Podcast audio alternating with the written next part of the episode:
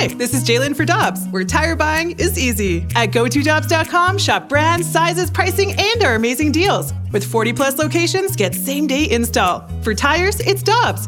For deals you can use, click on GoToDobbs.com now. It's only a kick, a jump, a block. It's only a serve. It's only a tackle, a run. It's only for the fans. After all, it's only pressure. You got this. Adidas.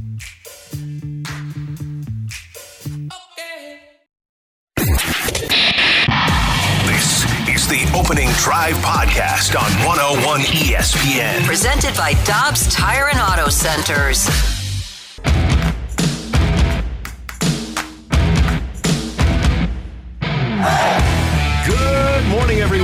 Welcome to the opening drive on 101 ESPN. It's 7 o'clock. Your time check brought to you by Clarkson Jewelers, an officially licensed Rolex jeweler, wherever you're tuning in from. We're thrilled to have you with us. With Super Bowl champ Kerry Davis and Matthew Rocchio, I'm Randy Karraker. CD, good morning. How are you doing? Good morning, sir. I'm doing well. How are you? Doing well. We got quite a show coming up. We're going to talk to Darren Pang in the 8 o'clock hour. Claves, as he does every Tuesday, is going to join us. And then another member of your Super Bowl 40 three champions. Max Starks will be with us in the nine o'clock hour. Looking forward to that. Trying to get all the, the 43 Super Bowl member champions at, at some point during during the week. I've been been making a few phone calls. Let's see if I see if anyone else answers. Yeah, your guys. These are my guys. Yeah, Yeah. They give me a call back.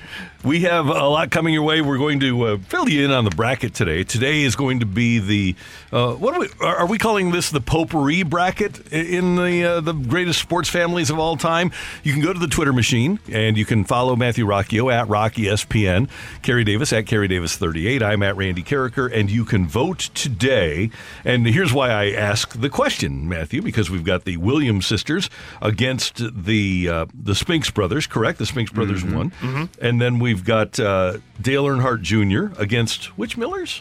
Cheryl and Reggie. Oh, Cheryl and Reggie. That makes sense. Muhammad and Laila Ali against the Barry family. And then you've got uh, Steph and Seth and Del Curry against Michael and Klay Thompson. And so that you've got Curry against Thompson here. I like your much more flowery description of the uh, bracket. I've been going uh, a little bit more uh, Junk drawer? And binary, I guess you could Okay. say, and I've been just calling it basketball plus non four because it's, it's basketball and then non non major non major four sport non major four sports. Call it potpourri. Potpourri is much more flowery. I like it. The the Curry versus Thompson bracket that that, that matchup felt really unfair Mm-hmm. to me. I, I would like to talk to the, uh, the the people that put the bracket together. Look in the mirror. it just didn't seem, you know, it just didn't seem right to have teammates going against each other in the first round. I'm sure there's a Warrior fan base that is uh, pretty upset about Don't that. be a baby. More on that coming up at 7:30. The NHL is back underway. Of course, the Blues don't return to action until Saturday when they welcome the Arizona Coyotes to town.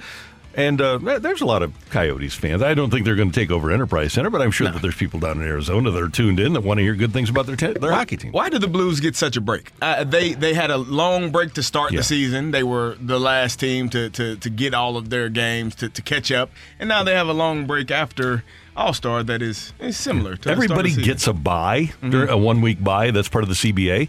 And this is just part and parcel of the way the schedule hmm. played out this year. You'd probably rather have your bye at some other time, maybe a little earlier after 50 games. But everybody will have a bye during the course of the, the season. if you can get this many days off, Randy, and and, and not have to, you know, Lose? Oh, well, I was going to say work. I was going to say Oh, okay. skate. Okay, You know, sorry. I was going to Yeah, say be I- able to take your family out of town or out of the country or do some things. I didn't mean lose, but Kerry, I didn't mean to say that out loud. I was just thinking it. I can't believe I said it out loud. I can't believe you heard it. we all heard it, sir. You're right, though. You're a hundred. Just to get a Just take a get deep away, breath, right? Yeah, get Yeah. away. Get some time Yeah. off. Last night in the National Hockey League, you look at the Western Conference. The Rangers knocked off the Flames 5 4, so that's good news for the Blues. The Stars over the Ducks 3 2. That's really meaningless for the Blues because they aren't catching the Stars in the standings. And the Arizona Coyotes did knock off the Minnesota Wild by a score of 3 2. So uh, that's. Not that it's going to make a huge amount of difference, but you'd rather have the Wild lose that game than Arizona. And Arizona did win, and they're playing well as they come into town on Saturday night. So, we've got hockey coming back on Saturday. And then next Tuesday, one week from today, baseball will be back on the field in Jupiter, Florida. How about that? We gonna, we, we'll be down there, right? Oh, yeah, yeah. We'll, be down there. we'll yeah, be- we'll, we'll, we're, yeah, no, we're not going Maybe to not. down there. Yeah, Okay. so- Or maybe next year. Next year, right? The, the wheels are already in motion, CD, for uh, for for next year. And our friend, the Cardinals Pobo, John Mozeliak, shows up with our friend Tom Ackerman every weekend on KMOX. They do sports on a Sunday morning. And Kerry, you talked about the value of competition. All the young players Yeah. that are going to be trying to steal jobs, and all the players that are possessing jobs at the moment that don't want their jobs stolen. And Mo talked about the value of the competition in this particular camp. I think competition is a fair word to use, but I also feel like it's it's a lot about being defined by opportunity because when you when you're going to have a, a portion of your club that that's not there, it's going to create a lot more opportunity for other people to play, um, especially in sort of the, the, the heart of training. So I think like for people that are like prospect hawks, they're really going to enjoy this camp. Um, I think there's going to be some times when people get down there and they, they don't see the names that they're normally used to seeing, and they might be a little disappointed from time to time. But I think overall, the excitement of, of, of what this camp will look like and the type of energy you'll see, um, I think we're all looking forward to it. And Kerry, when you talk about the word opportunity, I always go back to 2001. And to paraphrase Mark McGwire and Jim Edmonds, they both went to Tony La Russa. And McGwire told us the story. He came up behind La Russa as they were getting ready for a spring training game and said, Hey, if Pujols isn't on this team, you're crazy. Mm. And so Pujols wound up being on the team. Now, is Jordan Walker going to have that Albert Pujols spring training? Right. We don't know, but he's going to have the opportunity to have it. he will get uh, plenty of opportunities, and, and by all accounts, we are expecting you know great things from this young man. So I, I'm looking forward to you know just seeing what he's able to do in spring training and, and how well he performs because I do think that there's a real opportunity for him to be here starting day and starting opening day, and if he is, he's going to be here as a starter. I think we all can can agree with that because you don't want him here sitting on the bench and, and not getting at bat. So uh, it's going to be a big time for him, and and you know we'll we'll see how well he does. wherever he is, he has to play. He's question. definitely going to play in the mi- Yep. minors, but if he's here, he has to play at the major league level as well. Meanwhile, a lot of opportunity for young pitchers in camp as well, and it'll be incumbent upon the Cardinals' new pitching coach Dusty Blake and his staff to differentiate between who should be on the opening day roster and who should be at AAA. you never stop looking to improve your club. I mean, that's that's just a 12 month a year process, but you, you have to weigh that against what you already have. And so when, when you look at what we're bringing in the camp, and, and obviously I think everybody would agree, you have Mikolas, Flaherty, Montgomery, Matz, and Wayno, and then Dakota Hudson on the outside looking in. But you know, we'll see what we have there. But then you have guys like Packy Naughton, Pallante, Connor Thomas, Zach Thompson, Jake Woodford, and Drew Verhagen all looking for starting innings. So there's going to be a lot of stress on the coaching staff to try to manage how all that works out in camp. One thing that's going to allow us a little bit more flexibility is both Wayno and Mikolas will likely be in the WBC, so that's going to create innings for other people. But so when you when you think about that that group I just touched on, obviously not all of them are going to be able to start, but clearly giving them a look at innings is going to be critical over this seven week camp. the beautiful thing about he said it's going to be a lot of stress on the coaches to figure it out. It's not going to be because the the cream separates itself. The guys that are are better will eventually rise to the top, and those that aren't as good, you'll be able to see it. You'll see some things here and there, and you say, "Well, that's why." There's something about competition that stresses some players out. It, it- there is a, a level of competition that, you know, when they know this guy is not going to make a mistake, now they're worried about it and they start making mistakes. So it, it usually works itself out. It's never a situation where you're looking at this this potential starting rotation and you got 10 guys where you say, "Oh lord, I don't know which one" because if that's the case, guess what you're going to do? You're going to eventually trade one of them or, or mm-hmm. trade a couple of them for some, to get something back. So it's not going to be as stressful as one thinks, but having great competition, having guys, you know, all playing at their at their highest level, all believing that they should be in the starting rotation is the best thing for the St. Louis Cardinals baseball team. And if they all feel that way, you have a strong team and a strong bullpen because some of those guys will be in the bullpen. Kerry, here's something that I'm sure as a player you hated, but as a coach you totally understand. But when you get into a situation like that, players cut themselves. Oh yeah, right. Yeah, every time. I mean, you don't want to believe that as a player. You say, "Oh, I outperformed that guy," but uh, in, in some way, whether it was talent or whether it was something that you didn't do that the other guy did, some detail, some technique, players that don't make the team cut themselves. Generally speaking, more more times than not, it, as you said, it's one guy is so steady. He does everything the right way. He's correct. He's always uh, in football. He's aligned correctly. He knows his assignment. He does it better than the than the next person. And the guy behind him is kind of you know breaking the huddle, getting out of the huddle slow, still thinking, moving slow, reacting slow. And it goes the same thing for pitching. Sometimes when you are in these competitions you're not able to paint that edge just as much as you would like to. You don't have as much control as you normally would, or you, you you're not throwing it as hard as you can because you don't trust it enough to to locate it where you want it to. So eventually, it will all work itself out. It's not uh, as stressful of a situation as one may think.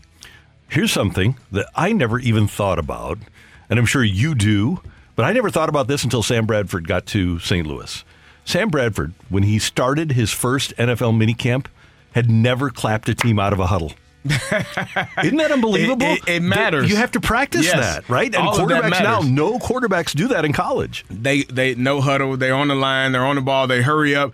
Uh, even getting under center. Some quarterbacks have never taken a snap under center, so it it changes. It changes your drop. It changes your progression. It changes how you're viewing you know the entire field. And those are things you have to work on. And and when you get to the to the highest level, sometimes coaches you should know how to take a snap under center. You should know how to take a five step drop from under center. Yeah, not if I've never done it. No, I don't ever in life. So yeah. yeah. those are things that you have to think about and you have to work on. All right. Uh, finally, before we get to four downs from the NFL, CD, we all have regrets in life, whether it's a, a bad investment that we made or so, something that happened when we were much younger. How did you and I not wind up in the gambling industry? Because oh, this year, according to uh, survey result release survey results released by the American Gaming Association, there are going to be $50.4 million adults that bet $16 billion on the Super Bowl. And I guarantee you, they're not all going to win. Uh, I don't think so. A few of them, but not all of them. We needed to get into that on the ground floor. Yeah, buddy. That, that is a business that is always going to be booming. Yeah, they're doing well. They're doing well. That's Kerry. I'm Randy. We're off and running here on the opening drive on 101 ESPN. Coming up, four downs from the NFL on 101 ESPN. You're back to the opening drive podcast on 101 ESPN. Presented by Dobbs Tire and Auto Centers.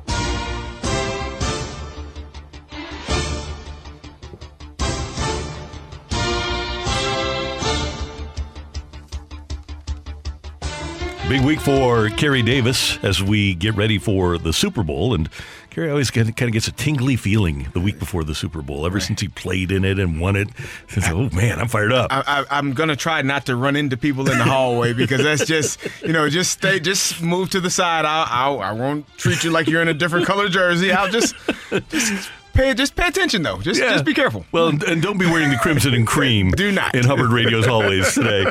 Uh, Kerry, last night at Super Bowl media day, former Chiefs wide receivers coach Nick Sirianni, who happens to be the head coach of the Eagles now, was asked about when he was let go by Andy Reid over in Kansas City. Reid taking over late in 2012. He had a guy that he'd been with in Philadelphia, David Culley, who was not only the receivers coach but the assistant head coach. So there was no room at the inn for Sirianni obviously when you're getting let go at a place you're down right i got to move my future wife to san diego i guess there's worse places you could go right uh, but you know you're down in that moment right and i just remember him you know bringing me in telling me that you know his assistant head coach was the wide receiver coach and so that he had a guy but i remember him lifting me up in that moment telling me her good things knowing i'd get back on my feet just he gave me strength when I was down. I, I always I always admired that.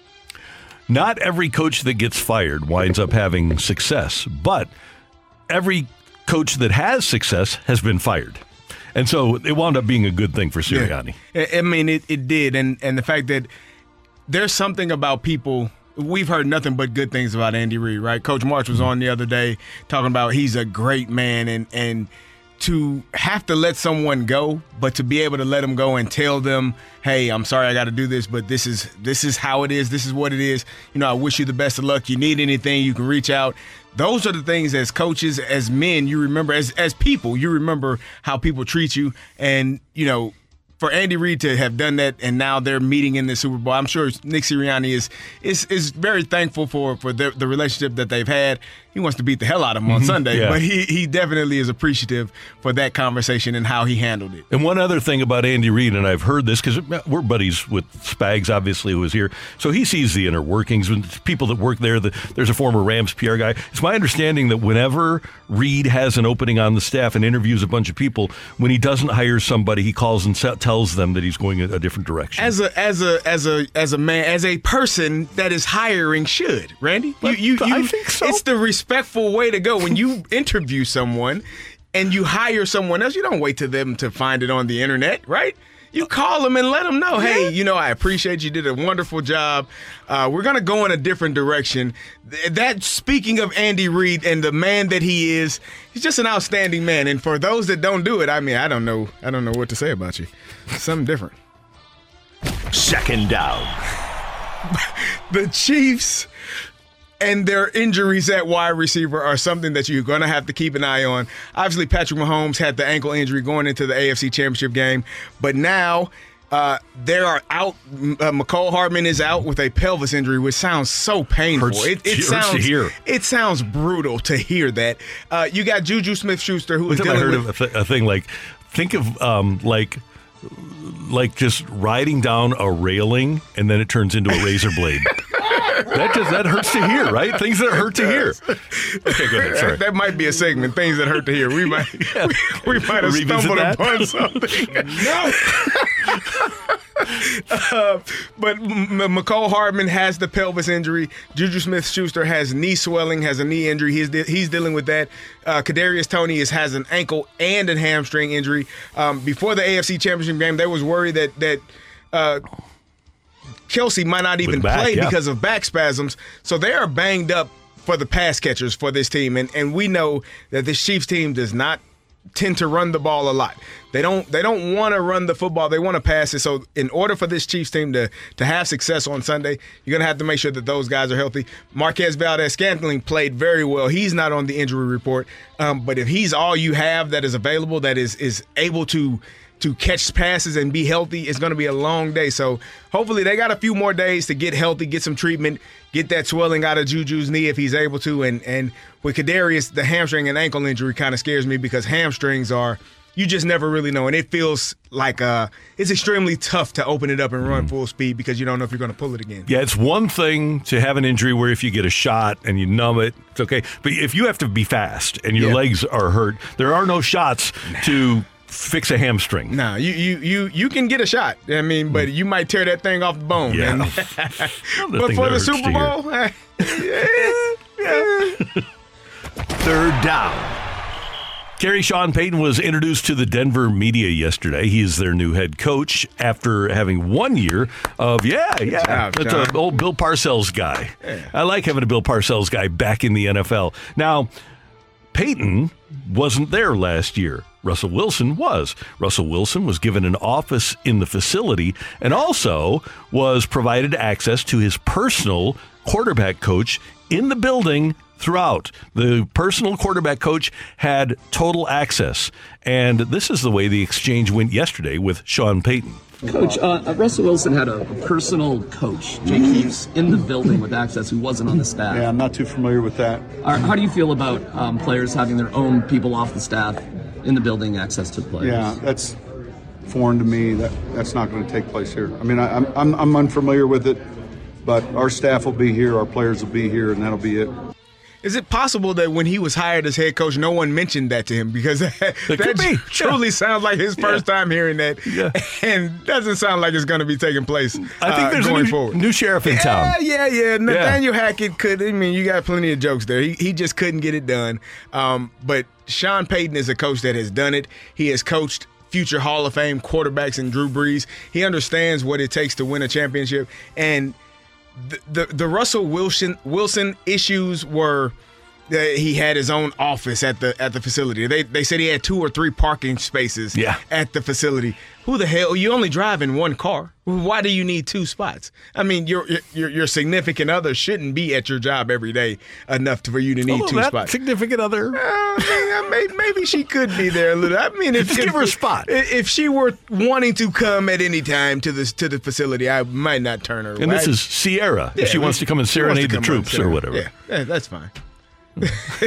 But, yeah, he's. yeah. Uh, I'm glad, and and Russell needs some tough love, right? It just seems like this is a guy that has taken advantage of his celebrity and maybe let the football part of it get away. There are going to be fundamentals here. There are going to be details that are going to be paid attention to, and those fundamentals and details are going to be coached by Sean Payton's staff, not Russell's guy. Yeah, and hopefully Russell takes you know takes on to it because if he doesn't, he's still going to play. Mm-hmm. I mean, that's the that's the truth of the story. That Sean Payton may he may be the new sheriff in town, but Russell's got all the cash, and so if you if you don't want if you want it to work well, hopefully they they gel and they mesh well, and Russell doesn't have any you know any buck back against what Sean Payton is asking him to do.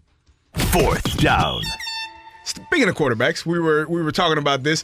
Jalen Hurts, an owner for the Philadelphia Eagles, Jeffrey Lurie, has come out and said that we are going to pay him. We've seen enough. We don't need to see any more for, from him from his performance.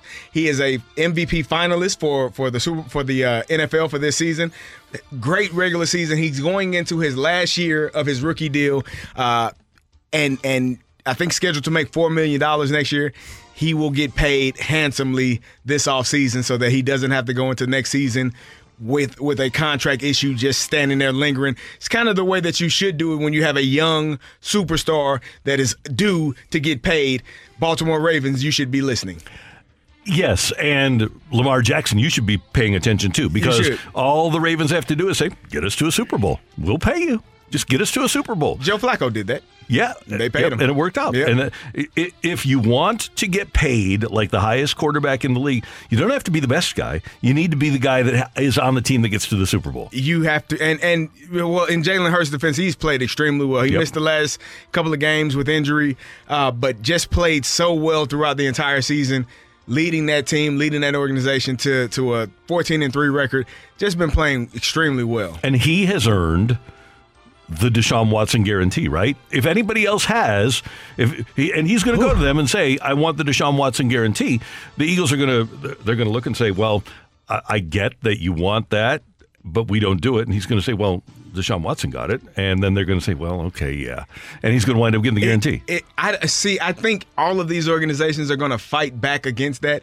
Uh, it'll be somewhere below Deshaun Watson, but above Kyler Murray and and and Russell Wilson. So probably like 210 million, 200 million. Well, Because Deshaun got 243, right? Right, right. So th- that's what maybe a two hundred and sixty million dollar contract with two hundred and ten guaranteed or go. something like Man, that. Yeah, yeah.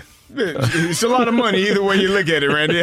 not, not bad, but yes, he's deserved it, and he's kind of become in a city that has Bryce Harper and Joel Embiid. He's kind of become the face of Philadelphia sports. Philadelphia has a chance to play in the World Series, Super Bowl, and their basketball team could be in the NBA Finals. That that is a it's a good run. And isn't uh, Matthew Philadelphia Union? Were they not? Uh, were they were? ML, yeah, they. I think they were in the MLS Cup. Yes, they, were- they won the Eastern Conference. Thank you. Hello. And then tied St. Louis City in a preseason game back in January. Thank you very much.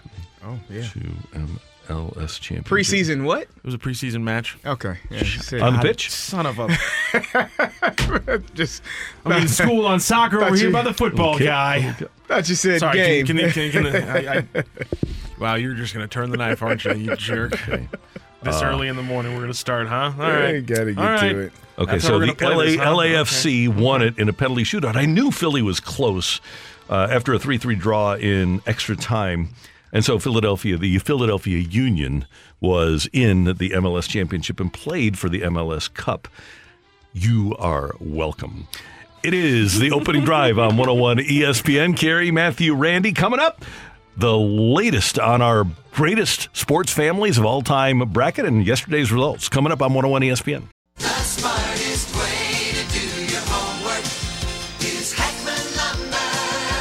Warm weather means homework for homeowners. If your homework means a new deck, turn to the deck experts at Hackman Lumber. Browse the largest inventory of decking materials and deck accessories in Missouri at Hackman Lumber Company. Talk with their experts about treated lumber, cedar, TimberTech, Trex, Evergreen, and Azek to find the best deck for you. Check out endless choices of railings, balusters, and LED deck lighting options. Hackman Lumber Company will not be undersold on in stock decking materials guaranteed.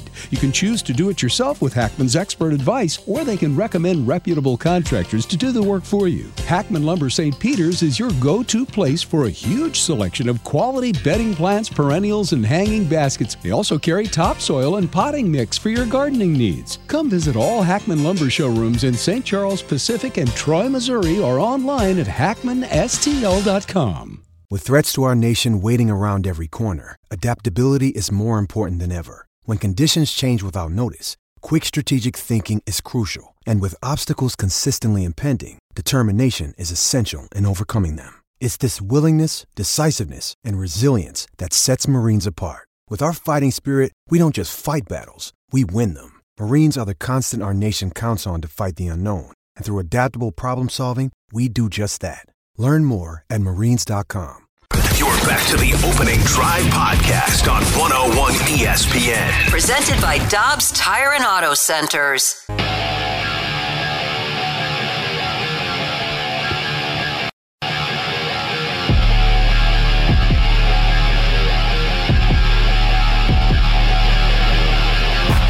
All right, time to take a look at the greatest sports family of all time bracket. And today we're going to move into the potpourri region. But we want to tell you about yesterday's hockey region first. Wayne Gretzky and his brother Brent, who had four NHL points, eliminated the Howes 62.5% to 37.5%. So the Gretzky's, well, Wayne Gretzky advances. now, here's another one, Kerry. Phil Esposito was one of the great players of all time. During the 70s, between 19, let me get the numbers correct here. Between 1970 and 1975, Phil Esposito led the NHL in goal scoring every single year. He scored 43, 76, which was a record until Wayne Gretzky broke it in the 80s, 66, 55, 68, and 61 goals. Phil Esposito was his era's Wayne Gretzky. He was the Hart Trophy winner in 1968-69. Finished second in the Hart vote or sixth in the Hart voting in 70. 71 he was second, 72 he was third, 73 he was second, 74 he was first, and then uh, his career fell off a little bit and uh, subsequently traded to the New York Rangers. That being said, the Sutter brothers eliminated the Espositos and Phil, one of the great players of all time, 86.5% to 13.5%. Yes, we love Brian and Richie and Ronnie. They were really good members of the Blues. And there were six brothers, so that carries some weight. But Phil Esposito, and then Tony was one of the all time great goalies of all time with the Blackhawks, never won a Stanley Cup, but he was a really good performer. And so I was kind of stunned, and Matthew kind of stunned by the fact that the Espositos were soundly trounced by the Sutters. Right, Matthew? You couldn't.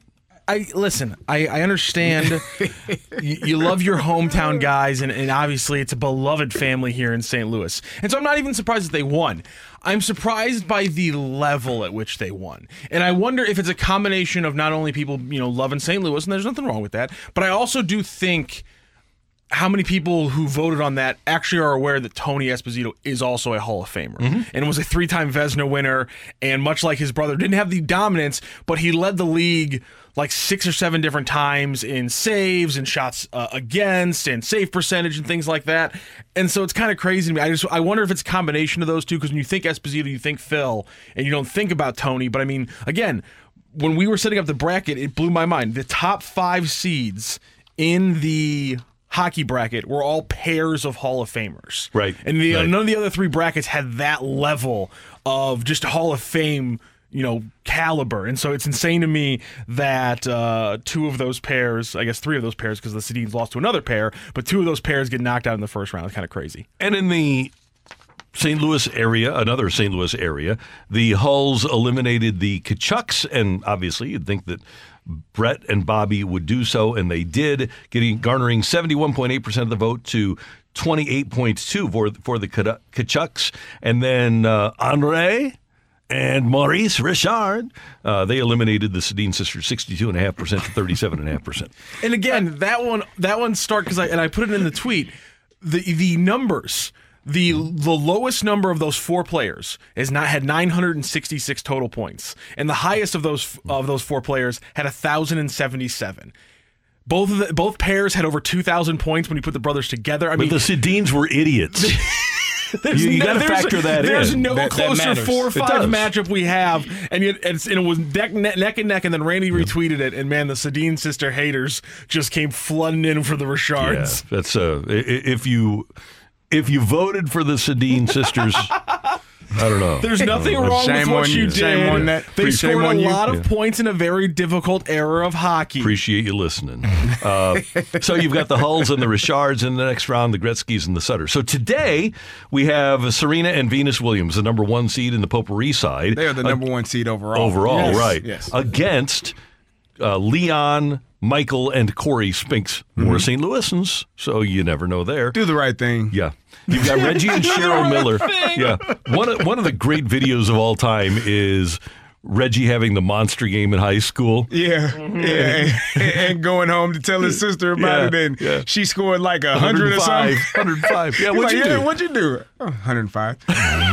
Wait, what? It's I great. So believe, I believe she was the first and only uh, high school women's basketball player to ever do that. Can you imagine being a, a Hall of Famer, being that good at basketball, and you and your sister, your older sister, is better than you? Like yours, you go home and score a, a 45, 50 point game, and you say, "What did you? What'd you do?" I had 105. How about this? As much as you, as much as you feel sorry for the fact that she got injured, you had a you had a pro career. You had incredible moments in the garden, and yet people will still look back and be like, "You're the second best basketball player in, In your, your family." family. Like that's gotta kill him. It's great. So we're, we're going to have that, and the Millers will take on the Earnhardts, Dale Senior and Dale Junior, and then you've got the three six matchup between Muhammad and Laila Ali against Rick and Brent and uh, what are- John. John Barrys, Yep. the, the the three Barrys, uh, and then you've got Steph. And Dell and Seth Curry against Michael and Klay Thompson. So you've got a backcourt against each other, which seems kind of unfair, It, but it doesn't seem right. It worked. It's, I just love the way these brackets work. It didn't out. seem right. I don't know about that one, but I I, I understand. It's got to happen at some point, right? Yeah. It doesn't feel like it should be in the first round. Yeah, you got to beat the best to be the best. There Yeah, that's go. right. You got to beat them at some point. So I am retweeting right now the entire potpourri bracket. Go to at Randy Karraker and you can vote. And you can also go to Matthew's uh, Twitter page at Rock ESPN R O C C, and you can go to uh, Kerry Davis thirty eight too. Hope I got all this right. I think we do. I think we're no, good. you ran it through perfect, Randy. That was impressive. Okay, thank you. Coming up next, get your text into the Air Comfort Service text line 65780. Oh, by the way, coming up uh, at the, yes, Kerry. Did you say six five seven eight zero? Did I do that? I think so. No, it's no, it's it's 314-399-9646. Yo ho, yo. Yeah, sorry about that. Sorry about that. I'm a mess today.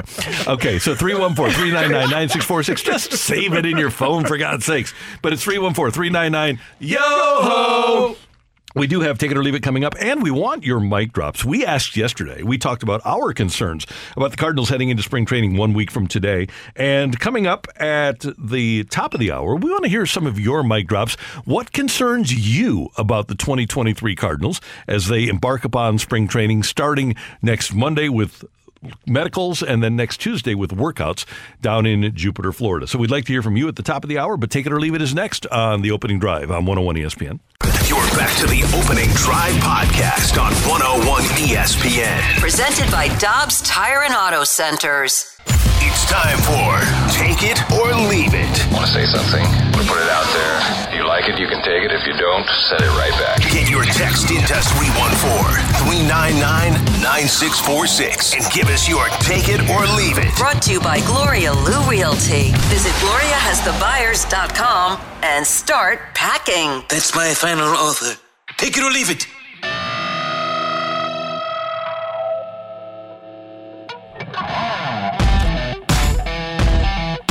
Bowl champ Kerry Davis, Matthew Rocchio, Randy Karraker is the opening drive on 101 ESPN. And time for Take It or Leave It. Get your text in to the Air Comfort Service text line, 314 399 9646. Kerry, there's a really interesting and compelling piece that Brian Windhorst has up at ESPN.com talking about LeBron James and the Lakers' reaction to them not getting Kyrie Irving. And you referenced LeBron's tweet yesterday. Maybe it's me. Uh, and he was frustrated that the Lakers didn't acquire Irving. The Lakers were frustrated that they didn't acquire Irving. Take it or leave it. The entitlement of the Lakers makes you look at them as whiners. Oh, take it every day of the week. And it's not just the LeBron on court things. It's it's well, like when they didn't get uh, Chris Paul, and they they complained because there was kind of a little conspiracy to get Chris Paul into a Lakers uniform, and David Stern wasn't going to have it. It's like, well, we're the Lakers. We deserve to get whatever we want, and if we don't, there's something wrong. Clearly, yeah. yeah. I tell tell that to the Knicks. They've been stinking it up for, for a go. long time. Staying on that on that track, Randy, and this is not mine. I had to give credit to the five seven three for this one, and this is this one was for Rock. Um, take it or leave it. How Reggie Miller felt every time he went home, and his sister was there. Is similar to how LeBron feels when he thinks of Michael Jordan. No matter how much I do, I just can't get there. I'll take that. I will 100% take Shout that. out to the 573 for that one. Yeah, well done. Really appreciate that. Appreciate that. All right, let's get to uh, Matthew. What do you got on the old text line, sir? Take it or leave it. If Arenado would retire today, he's a Hall of Famer. Take it. Yeah, I think because of the gold gloves, and he's got representative offensive numbers, I think more years will allow him to be probably a first ballot guy. But when you look at 299 career home runs in this era, uh, an 881 OPS.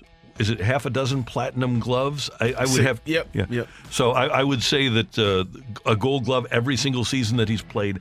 I, I would go along with that. Yeah, I would say that he's a Hall of Famer. If he were to retire today, I, I think so. I mean, you told me yourself you think he's the best third baseman ever played the game. Best defensive third baseman ever played. So game.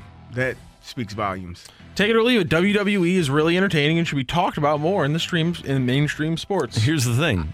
Its last word is entertainment. Okay, it's World Wrestling Entertainment, and the, those people that are in that industry, they admit that it's entertainment. So that it, because it's not, and they admit uh, a- an authentic competition, I think it's difficult to put into mainstream sports. Randy, I, I you couldn't tell ten year old me that it was entertainment because the Undertaker Mm-hmm. put the uh, the the Ultimate Warrior in in a in a casket, and I.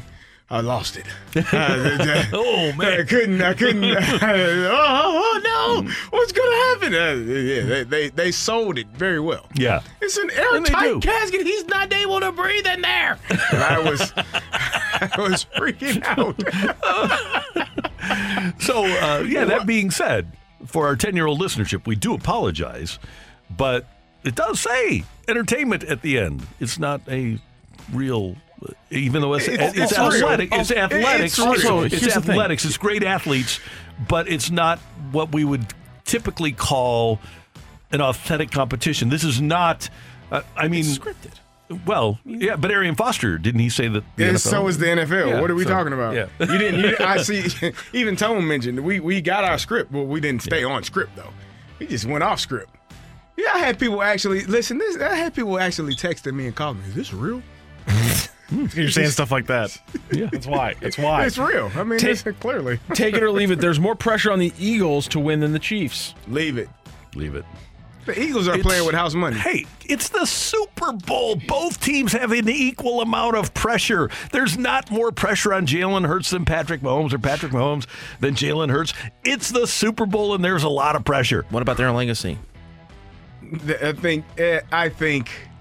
I would say there's more pressure on Patrick Mahomes than it is on uh, on Jalen Hurts. He he's. I mean, even though Patrick has won one already, the Eagles also uh, have a lot of players on that team that have already won one. Like, they, they are. I think this is a great matchup between two teams that have youth and they have. Um, you know, veterans and guys that have done it and been there. And I think it's going to be a really good game. I think it's a little bit less on the on the Eagles though. Here's my opinion. I don't think it has. I don't think the pressure has anything to do with the fact that it's the Super Bowl. The reason that there's more pressure on Patrick Mahomes is because he doesn't have his guys, and Jalen Hurts has his guys. So in terms of just playing the game, Jalen Hurts can throw it to AJ Brown and throw it to DeVonta Smith and throw it to Dallas Goedert and hand it off to Miles Sanders. Well, there's three guys that Patrick Mahomes might not have, and that'll put more pressure on him to elevate everybody around him and do things on his own. If it's not about the take it or leave it, if it's not about the script, then MMA should be talked about more in the mainstream. It's Oh. a different texture. Well, I, I for some reason there seems because MMA is is is I, I watch it, but I, it's not. I got it's it not for you. Boxing. It's simple. People like blood sport less than they did in the 70s. Is I, I- I think that's just what it is. Maybe. I, I, am. It's pretty popular. It is very popular. I just I, I wouldn't I wouldn't watch MMA over a big boxing uh, a, a big fight. Like I, I I would prefer to watch the fight than I would watch an MMA fight.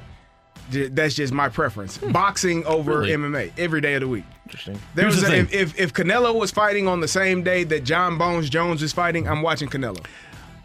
what we do here at 101 ESPN is every year or so we impanel a focus group of our listeners to find out what you are most interested in. And our very first program director, a guy named Jason Barrett, had a really pithy but accurate statement. And he told us play the hits, talk about what people want you to talk about.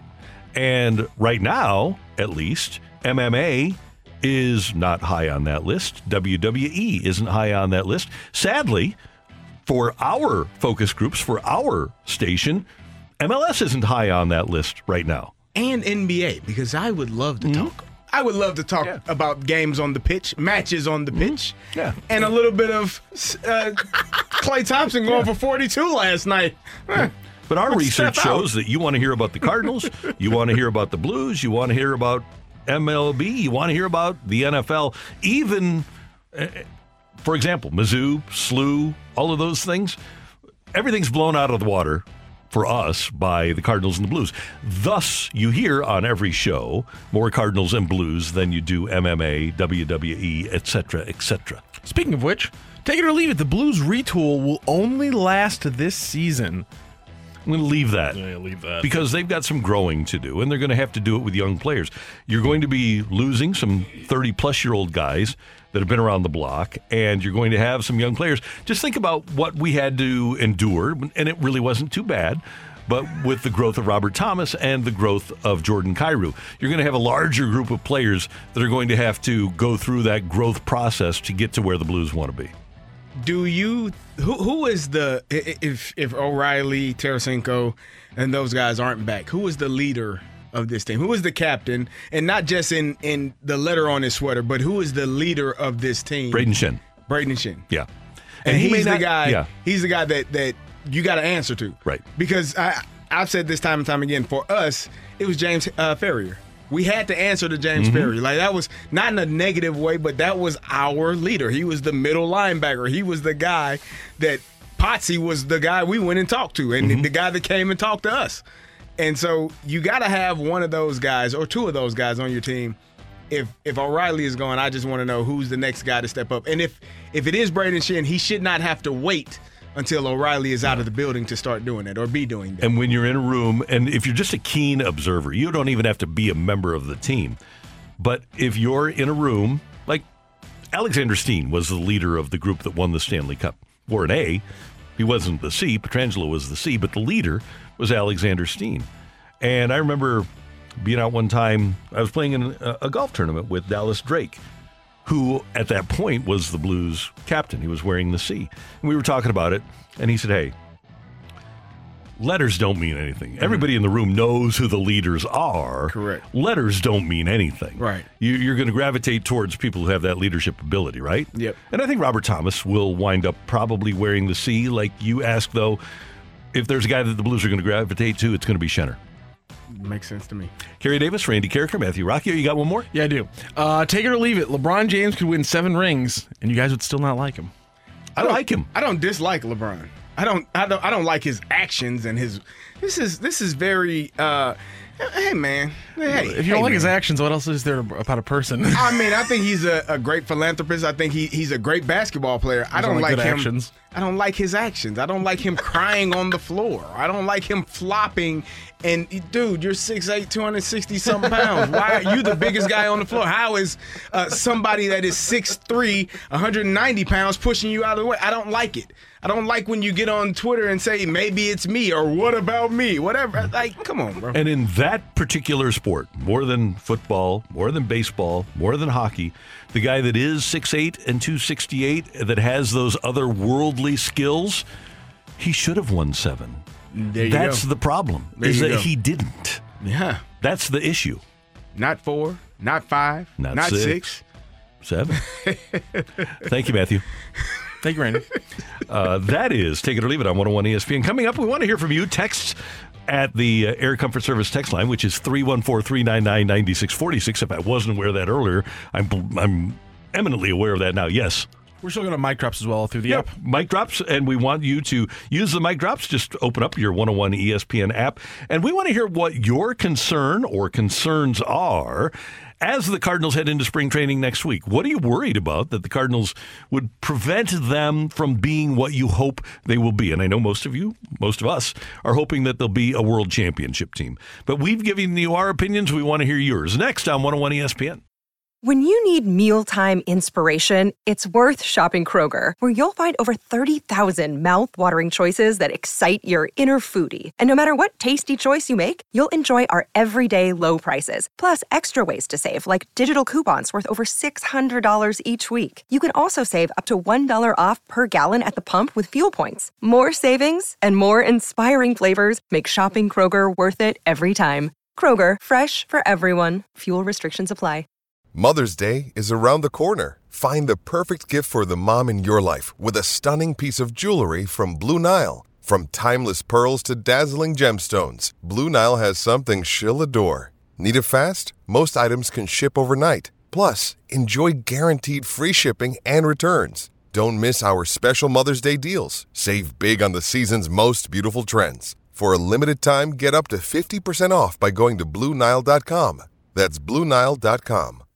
You're back to the opening drive podcast on 101 ESPN. Presented by Dobbs Tire and Auto Centers. A fresh perspective on the day's top stories. It's the opening drive's fresh take. Brought to you by Schnucks Rewards. Reward yourself. Earn 2% back on every purchase with the Schnucks Rewards app.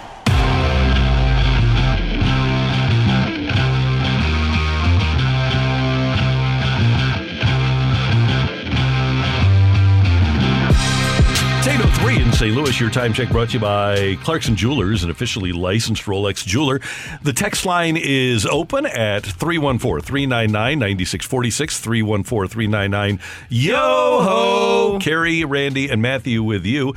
And we do want your mic drops with the 101 ESPN app. What concerns you about the 2023 Cardinals as they get ready for spring training starting next week? My hope for the Cardinals from the 314 is that come trade deadline, we're fine tuning rather than plugging holes to stay afloat. And clearly, CD, that would be a product of A, underperformance or B injury. If they if they have to fill holes at the trade deadline, it's going to be because things didn't go as they expected. Well, yeah, I mean, I think when you look at what they have now, you you feel like we're, we're in pretty good shape, right? I I, I think health is obviously the main concern, and, and how well the the younger guys are able to perform. But if you are able to take care of your business, you would feel like we're in a good, pretty good position to to to win the division. Yeah, just stay healthy and do what you're capable of doing. All right. We are ready for mic drops. We appreciate Kyle joining us via the 101 ESPN app and on 101 ESPN. Yeah, my concern with the Cardinals is the same as it's been uh, last year when we had to sign Quintana and then we let him go, and he's got a two-year deal that we could have afforded. So, starting pitching depth, uh, maybe a little bit of bullpen help, and no power left-handed bat. So I feel like the needs and concerns are the same as they were last year. That's absolutely 100% legit. And Kyle, I uh, uh, I'm in complete agreement with your concerns. And CD, I don't know uh, unless Nolan Gorman turns into, or Alec Burleson turns Yeah. into a left-handed power bat. I just don't know where that's coming from. I, I don't either. I, I, we talked about Alec Burleson potentially being that guy, and maybe Nootbaar. Maybe I don't know if he Not has, I don't know if he has. Yeah, I don't know if it's the power that he has. I mean, you know, Dylan Carlson being a switch hitter, you could get power from the left side. Um, Mm-hmm. He's probably going to be batting lefty more than than righty. Got to be better. Got to yeah, got to be better. But you, you, he's right. There there isn't unless those three guys, those two guys speci- specifically, are able to add that power or have that power for the, for this lineup. You don't really have it anywhere, and No. so that may be a concern. But where else? Where you going to get it from? I mean, there was talks. Cody Bellinger is he? Does he add the power that you were lacking? He would have been my first choice. But do you is his power? Do you greater than, than what you would expect from Nolan Gorman? He's hit 47 in a season. Yeah, but So- he, he's been struggling the last He- few. The last couple of years, Yeah. he has not been good. But I think that was the one opportunity. That, well, the one opportunity that I perceived that, as it turns out, wasn't there because he wasn't coming here. Is is L.A. right field is much shorter than than St. Louis, correct? Yeah, but it's hard to hit a home run at night at Dodger Stadium. It's a better pitcher's park than it, or a better hitter's park than it was. But it's still, uh, you hit 47 home runs playing You- for the Dodgers. 40 It's a big time. you hit year. him anywhere. Yeah. Okay. Our next mic drop is from Tim. You know, ask me about the freaking Cardinals coming up. I wouldn't have a worry if you just go ahead and focus on holding Mo accountable. We've had this conversation over the radio before. You guys keep mentioning it, and you're still not holding him accountable. So if you want to know what would really make the rest of my winter go well in this spring training, just hold the man accountable so he can have a great Cardinal season. Okay, well, Tim, let me tell you something. And by the way, that was geared, I think, towards Anthony Stalter. But here's the thing I'm uh, Tim and, and Mo, I know you're listening. Mo, if you don't win the World Series this year, you're out. I am firing you. Okay? So, Mo, I'm holding you accountable this year. It, it was said right here at 807 on February 7th, 2023. Kerry, you heard it. Matthew, you heard it. Randy, okay, I- we- let's mark the tape, Dan. Mark the tape, Dan. If the Cardinals don't win the World Series Write in that down, 2023, Dan. You're such a hero. Randy is firing Mo. Mo, you're on notice. I'm holding you accountable. Randy, Yes. I, I, I don't. I don't. How many parades I don't. can we I don't get know you? that that works that way. No. I, I, I I love the enthusiasm. Kerry, stop. I love the, the the thought process behind it. You and Tim are are, are like minded in this in this thought. I, I I don't know that that I don't know that you can do that. I'm sorry. I'm sorry. I have to be the one to tell you. I don't. I don't think. I don't think that's how that works, Randy. Never mind. you know, Car- Kerry can be negative, Randy. I just, I just, I just want to say, news. Somebody has to say it. I just want to say thank you from St. Louis for everything you do, and I just think St. Patty's Day. Fourth of July. What other parades can Randy be the Grand Master, Grand Marshal in I- after I this think one? he that was Yeah, don't get me with the Grandmaster stuff, big boy. Come on now. Grand Marshal. Grand Marshal. Grand, I said Grand Marshal. I said Grand Marshal. What are we doing here? I said Grand Marshal. What's going on here? What, what just It happened? was like I said Grand Marshal. Don't include me. Grand Marshal of parades because you're a hero. Oh no. Oh no! What? What? what this just made a hard left turn. Oh. oh, Look, I have a black friend. I'm jumping out of that. oh my God! What has took place? Whew. Goodness gracious! Oh my. Okay. Uh, from this text is from the uh, 636. Just count the. It's on the Cardinals. If O'Neill is healthy and doesn't strike out 40% of the time, if Carlson, Flaherty, Gorman, etc., most it's in the NL. So uh, I, I guess we can count on the Cardinals. Let's get uh, another mic drop here from Dylan, who's with us on 101 ESPN. It's got to be the starting rotation. I mean, you would think Mozeliak would learn his lesson from what he has dealt with the past two years now.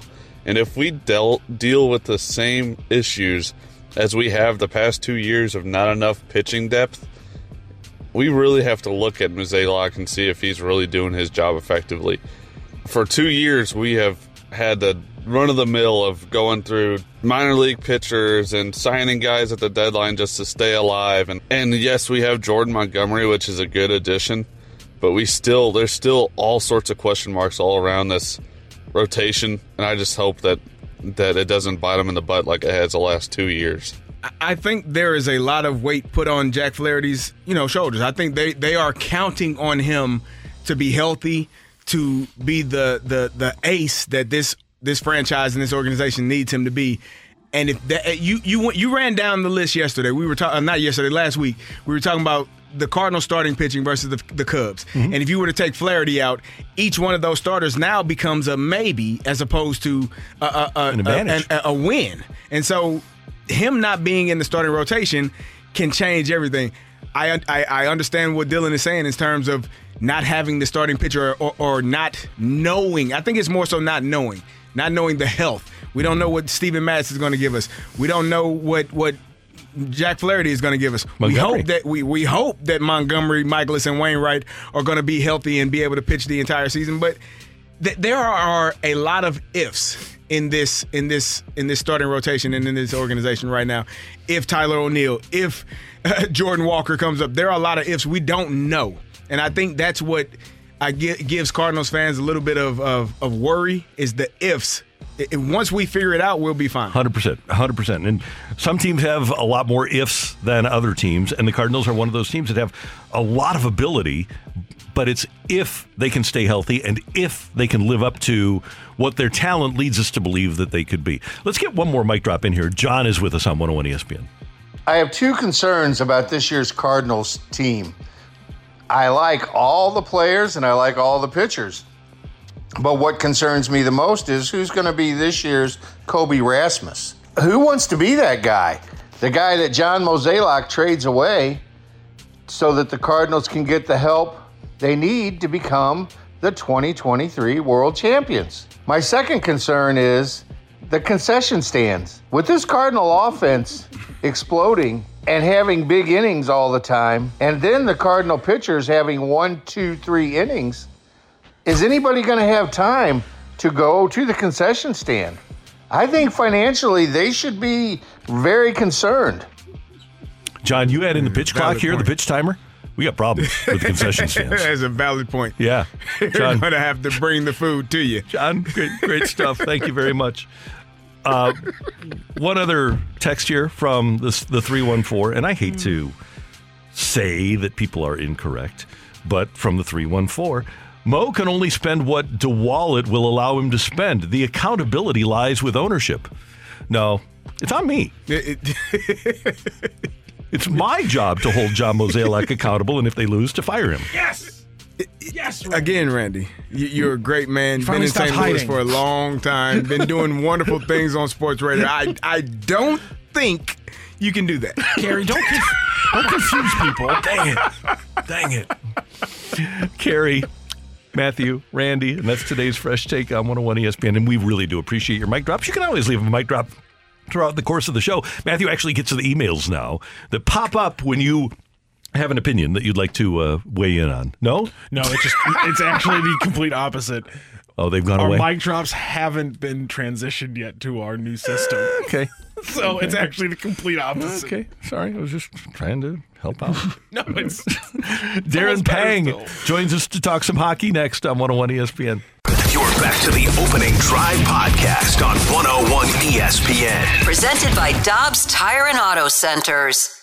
We are talking everything St. Louis Blues as we head into the Blues booth. Presented by Boardwalk Hardwood Floors, a proud partner of your St. Louis Blues. Find your perfect new floor at our four convenient locations and online at boardwalkhardwood.com.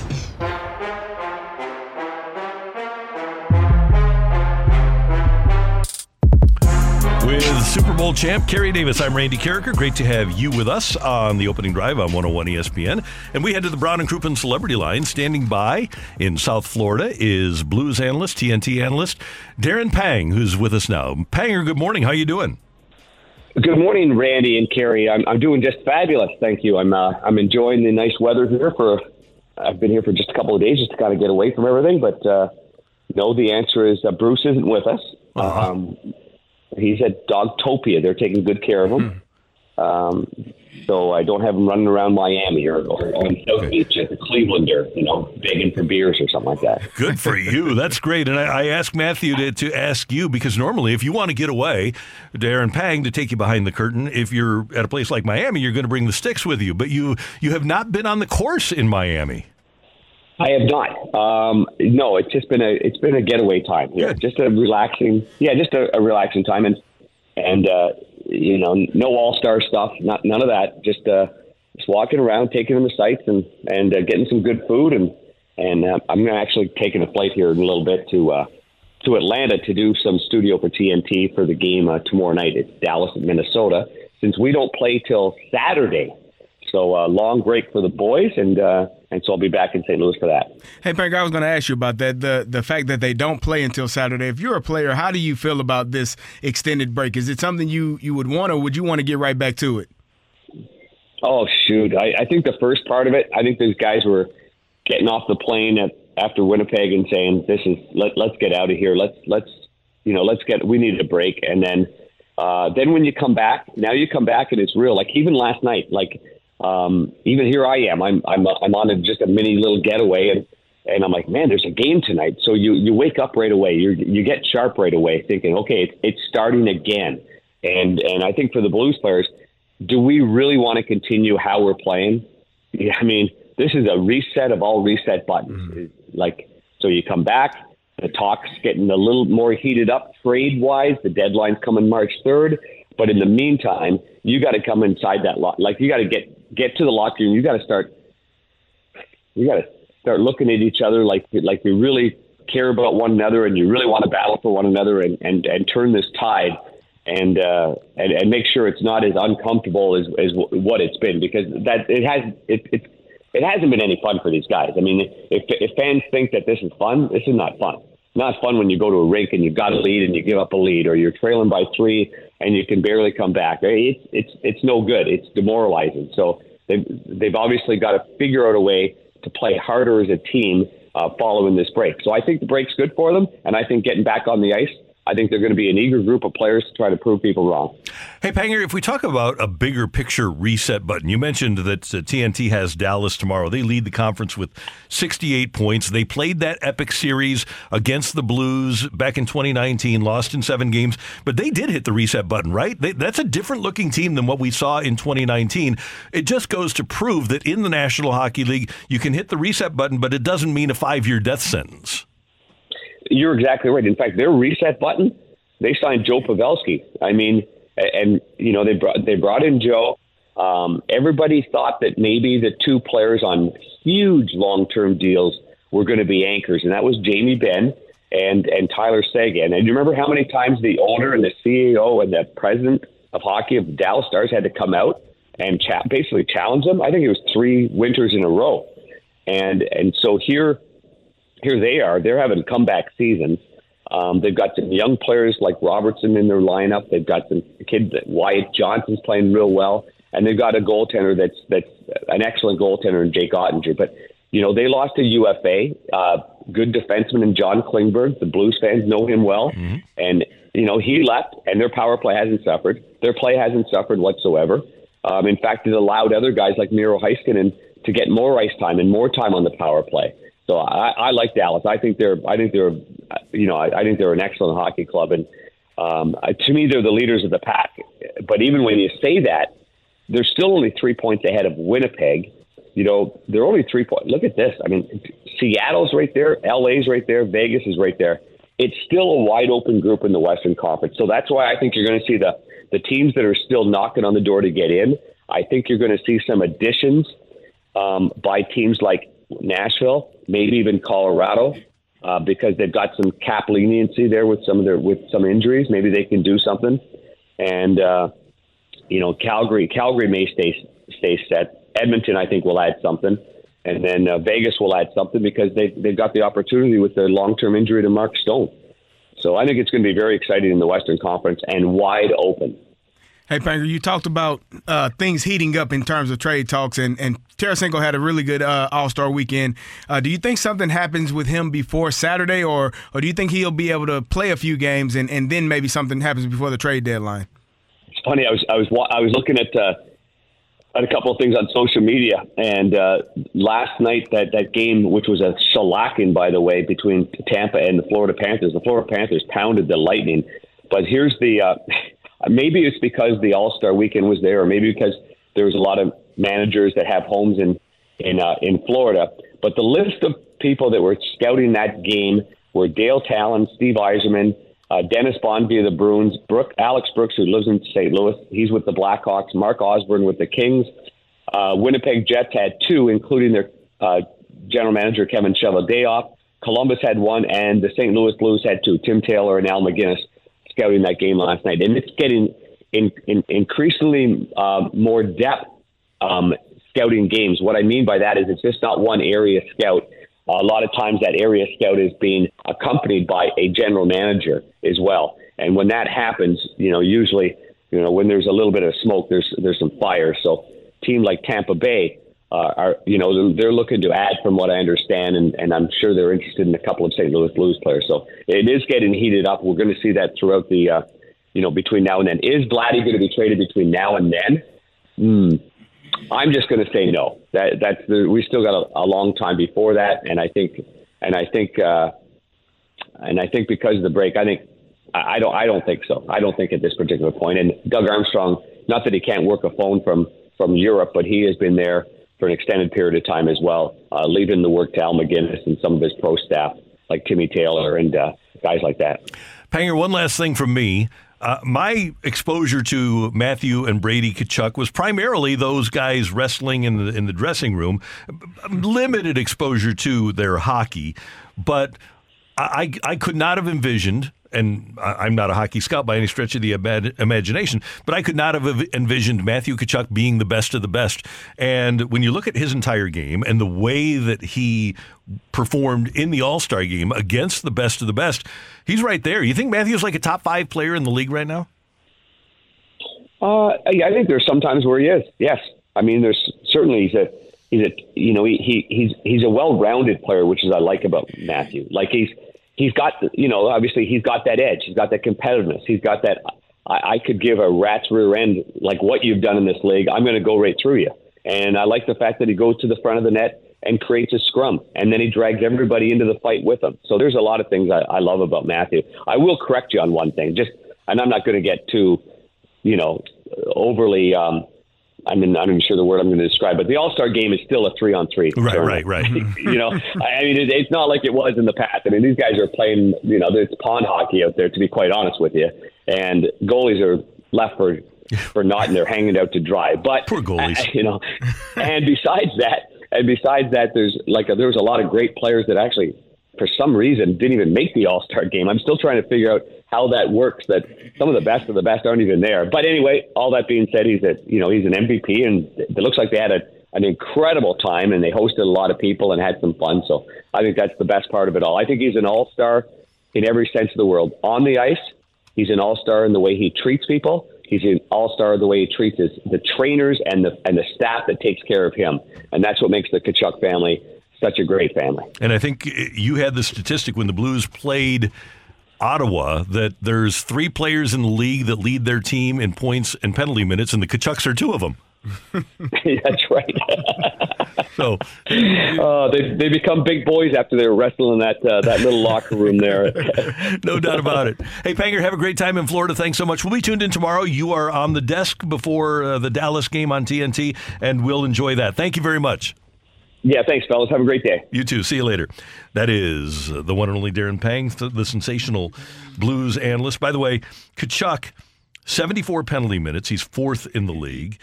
In goals, he is uh, 15th in the league. He's got 27 goals, and he's fourth in the league in points with uh, with 71. So uh, he is he's doing everything. It would have been nice to have him on our side. That's all I'm saying.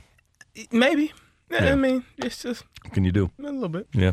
Speaking of what can you do, Mike is going for the Hall of Fame today on the on the fight. That should be inter- inter- inter- interesting and entertaining. I know that uh, these two are rooting for it.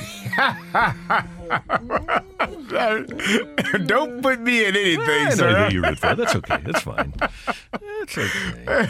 Rock is pointing at me. Yeah. So we'll see how that goes. Rooting for it. I can't believe it, Randy. I can't believe you would do I did tell like him that. yesterday we were rooting for him to, you know, at least push you. Why'd you say- why'd you say we? We had, we had a well, we as in we the listeners, we the people. Rock. Eh, speaking of you specifically, sir. So, and, and Rock, by the way, there's a uh, texter that doesn't want us to do St. Louis questions anymore on this St. Louis radio station. And again, it's not just about stumping Randy. It's about everybody listening, having some fun with some trivia questions. That's why I, that's why I loved the fight when it it was the four o'clock fight, and I would get off from school, and I would sit in traffic, and, and I'd usually be in the car still at four p.m.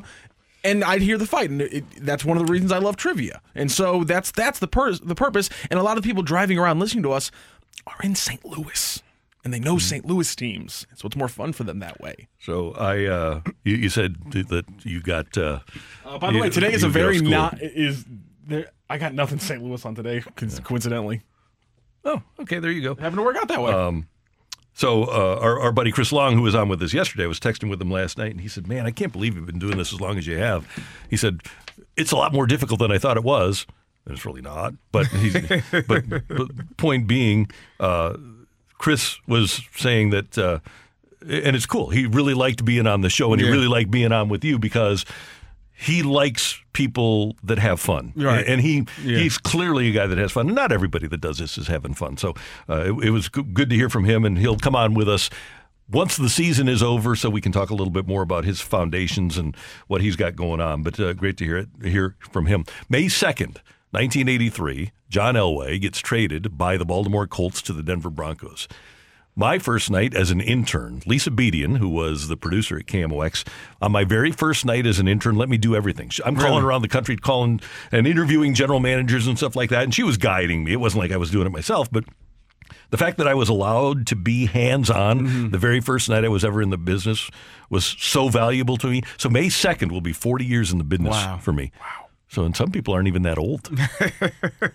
no, I'm not. the fight is next. And by the way, that's my excuse for uh, sucking on the fight this week, everybody, because I'm because I'm old. The fight is I've been next. around, you on know?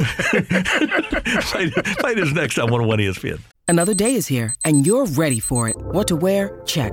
Breakfast, lunch, and dinner? Check. Planning for what's next and how to save for it? That's where Bank of America can help. For your financial to-dos, Bank of America has experts ready to help get you closer to your goals. Get started at one of our local financial centers or 24-7 in our mobile banking app.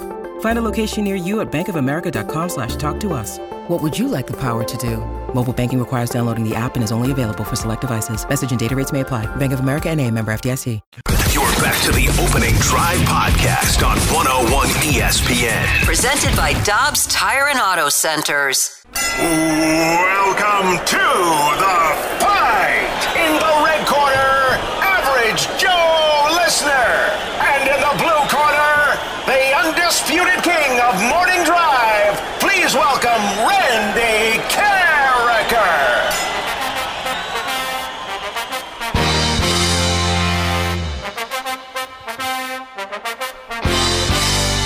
Back to the opening drive. I am Kerry Davis, joined by Matthew Rocchio, and it is time for the fight. And our fighter today, again today, is Mike, going for his third victory in four tries. We had a, we had oh, a, we had a. Friday didn't happen. It didn't happen. So you are going for your third victory, Mike. You're going for the Hall of Fame. Are you the talk of your family at this point? Have you have you been having conversations? I know last time you t- you had your wife listen to it because she didn't believe you won. She has to believe that you are a winner now. What are you what what's going on at home? Uh, nothing. She's here this morning before she goes to work, and if I become the Hall of Famer, I, I really don't think it's going to mean much of anything, guys. Nothing changes. We gotta have, we gotta we gotta talk to your wife. Make sure we get a celebration, a, a, a victory cake, or you know some type of something. She's hoping she's hoping for a gift card or some Blues hockey tickets, and uh, you're way over hoping that one. I, I have no control over that, sir. I'm sorry about that. That's right. That's right. All right, Mike, you ready? Yes, sir. I am ready. All right, here we go. Which starting quarterback tally, tallied the lowest passing yard count in Super Bowl history? Is it Bob Griese, Craig Morton, or Tony Eason? Craig Morton. Who was the first Latin American player inducted into the Baseball Hall of Fame? Louis Aparicio, Roberto Clemente, or Juan Marichal? Oh, that's a tough one. I, I'm going to say, my gut tells me Juan Marichal. Who was the last player to steal more than 50 bases in a Major League Baseball season? Is it Whit Merrifield, Jose Altuve, or Dee Strange Gordon? I'm going to say it's Merrifield. And happy birthday to two time NBA MVP Steve Nash. Which NBA team drafted Steve Nash in the 1996 draft? Was it the Dallas Mavericks, the Phoenix Suns, or the Portland Trailblazers? Teams, just, I'm sorry, say it one more time. Which NBA team drafted Steve Nash in the 1996 draft? Was it the Dallas Mavericks, the Phoenix Suns, or the Portland Trailblazers? Phoenix Suns. Now, that one I know for sure. All right, we'll double check our score we'll bring in Randy Karraker. All right, Mike, how you feel? Uh, well, I'm not high today, so I don't know what I feel like. Oh, Well, I appreciate your honesty. You, well, let me put it this way: I'm not, I'm not endorsing any nibbles this morning. Let's put it that way. okay, well, uh, we'll see how well you did. Randy, say hello to Mike again. Mike, good morning. How you doing? Hey, Randy, I, I'm great. Listen, before anything even happens today, I just want you to know everything I have ever learned has been from you over the years. So, so anybody surprised by that, they- they owe you the credit because you're the one who has taught me a bunch of stuff. So, That's so nice of you. You've, you've been very nice throughout the course of this process, and good luck today. well, I thank you. You too, Randy. You ready? Ready. All right, here we go. Which quarterback tallied the lowest passing yard count in Super Bowl history? Any quarterback? Like starting or or Which quarterback? No, no, it's, it's on there. It's in the question. Which quarterback tallied? starting quarterback? Which starting quarterback? which starting quarterback? If it's in the question, we give it to Randy. I apologize. Which starting quarterback tallied the lowest passing yard count in Super Bowl history? Okay. Um, I know that there was one in the 70s. I'm pretty sure this is a uh, cowboy game. So you had like Bob Griese. I think he had a stretch there where he th- had something like five, six, or seven attempts. But I think there was Red Miller's Bronco team that played Dallas in 77. And I think they had to take Morton out because he was so horrible and play number 14. But Morton was a starter, number seven. Number 14 was Norris Weiss. Who? hold on, hold on. Oh, sorry. I, I haven't You answered. give an answer I'm yet, sorry. sir. I'm just trying to. I, I think I'm. For some reason, when Brady was throwing for the 145, it seems like that because he before that last drive was in the like double digits. Mm-hmm. Right? He he had thrown for something like 95 yards. But I think it was Craig Morton. I'm going to go with Craig Morton. Who was the first Latin American player inducted into the Baseball Hall of Fame? Hmm. First Latin American player inducted into the Hall of Fame. Well, uh, Clemente died in 1971 and I believe was inducted immediately. So I. That just seems logical to me. He didn't, he didn't have to serve the waiting period. So I'm going to go with Roberto Clemente. Who was the last player to steal more than 50 bases in a major league season? I believe again. I'm going to go Dee Gordon, Dee Strange Gordon. Maybe it was Dee Gordon at that time, but I'll go with him. All right, and happy birthday to two-time MVP Steve Nash. Which NBA team drafted Steve Nash in the 1996 draft? This is funny because my son and I were literally talking about Steve Nash last night, and we were actually talking about uh, the best and worst groups of three. Not worst, but most disappointing. And one of those was when Nash came back to Phoenix from Dallas and was with Shawn Marion and Amar'e Stoudemire. Uh, and Nash was originally drafted by the Suns and then obviously went to other teams, but drafted out of Santa Clara, if I'm not mistaken, by, and he's from Canada and had weird moppy hair. Uh, so I, I'm going to say that he was drafted by the the Phoenix Suns, gentlemen. No tiebreaker needed today, boys. We have a winner. And just a little a little stats because we like stats here. January 19th, 2022 was the last time somebody took home a Hall of Fame in the fight. The signed baseball from Randy Karraker. It right before I got here. The day I started here, Randy, they gave away that Hall of Famer. I was not here. I had to leave for training. Let's give another one. Do we have another Hall of Famer in the fight on the opening drive, the first ever in the opening drive's history? Or is Randy Karraker playing spoiler on a Tuesday? Ring that bell. The winner and still champion of the fight, Randy Karraker. The fight is driven by Mobile On the Run. Join the On the Run STL Wash Club for a limited time offer of $5 a month. Download the app today. Just win, baby. Mike, I'm so sorry. I wanted to give it to you, but Randy Karraker beat you three to one today in the fight. Oh no! Yes, it was. It, I should have ate an edible. Would have probably done me a lot better. Sure. you did take him to a tiebreaker. The Mike, only it's one I got right was Steve Nash. You are, yes, you are correct. That is that. Is, you got the last one correct. Let's go through the rest of those answers. Tony Eason is the starting quarterback with the lowest yard count in Super Bowl history. He went 0 for 6 with zero yards before being replaced by Steve Grogan for the rest of that Super Bowl against the Bears. Grogan did not do much better, but still, who was the first Latin American player inducted into the Baseball Hall of Fame? It was Roberto Clemente posthumously in 1973. The next one up was Juan Marichal. The last player to steal more than 50 bases in an MLB season was 2017, 60 exactly by Dee Strange Gordon. And before all of the things happened with him going to the Mavericks and then back to the Suns, he started with the Phoenix Suns, drafted 15th overall in the first round of the 1996 draft, was Steve Nash. So a 3 1 win for Randy. Mike, you, Mike, thank you so much for joining us uh, on the show and for the fight over these last four days. It's been an absolute pleasure. Absolutely, guys. I enjoyed it. Thanks, Randy. Again, thanks, uh, Kerry. I appreciate it. Mike, thank Great you very job, much. Mike. We appreciate it.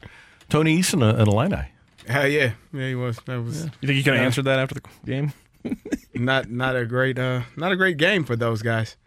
Nobody you, you know what the what the, the the the frustrating part that I they gave William Refrigerator Perry that touchdown and and Walter Payton didn't.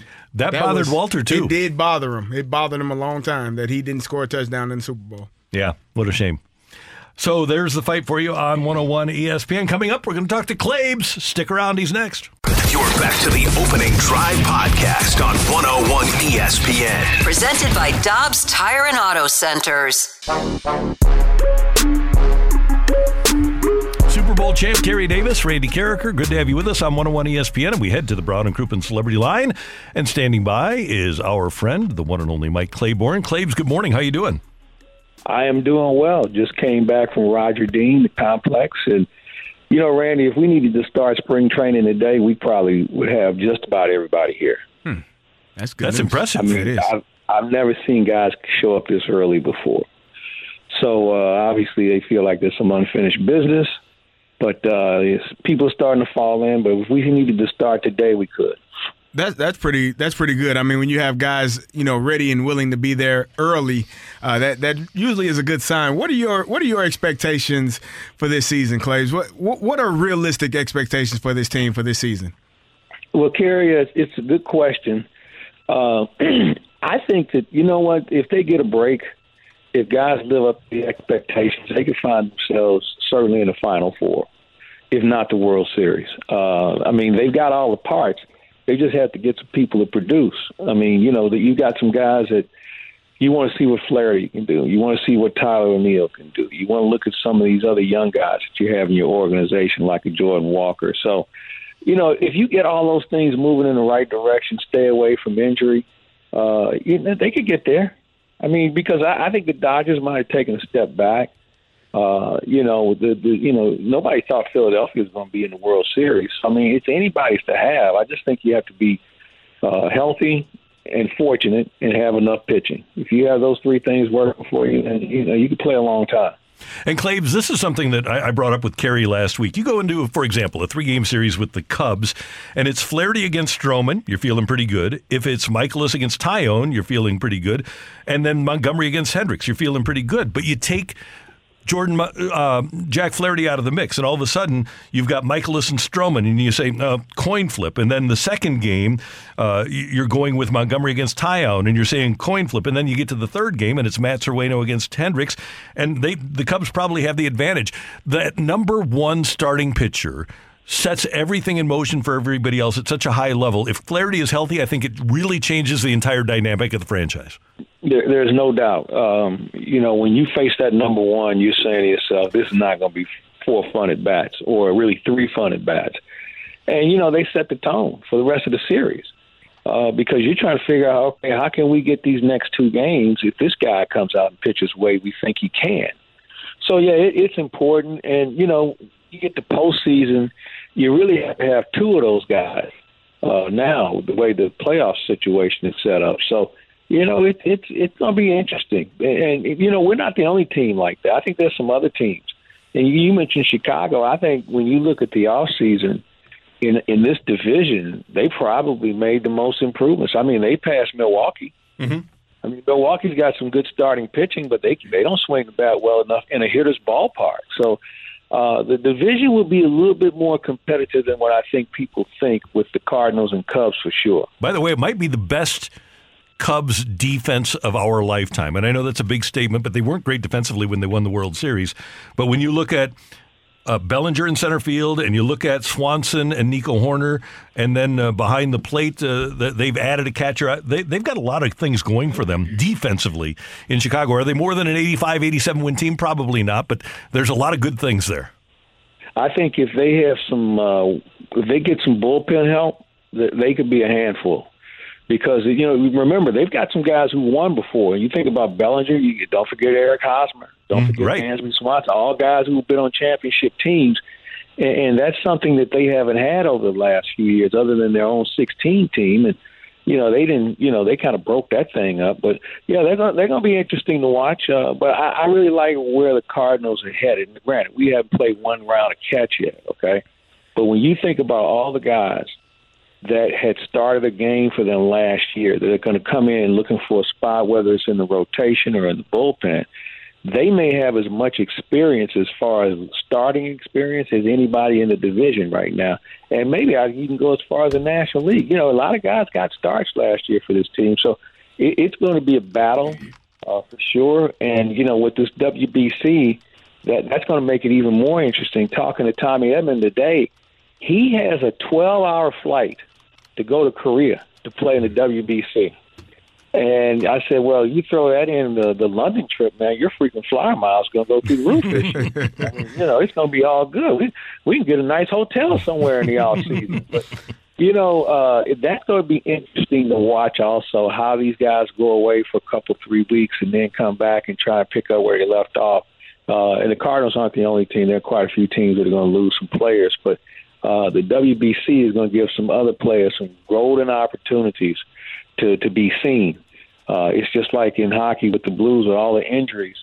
You know, there was some minutes available for some players. And somebody, some guys didn't take advantage of it like they needed to, and but they made their own. You know, they can't say I didn't get a chance. And I think with this situation in spring training, there's some guys that are going to have a chance to get in front of Oli Marmol and his staff and, and make a name for themselves. So that, I think this is going to be a very competitive spring training. Hey, Claves, we talked all off season about Flaherty and, and O'Neill health, their, their physical health, but mentally, how are they preparing to go about this season, knowing that this season is is a is a big season for them personally, but also for the team? You know, I, I was talking to Tyler O'Neill about that today. I said, how, "How are you, man? I know you stayed around St. Louis in the off season. You know, how are you uh, head wise?" He said, "I'm in a good place." He said, "You know, I know what I need to do. Uh, I feel good.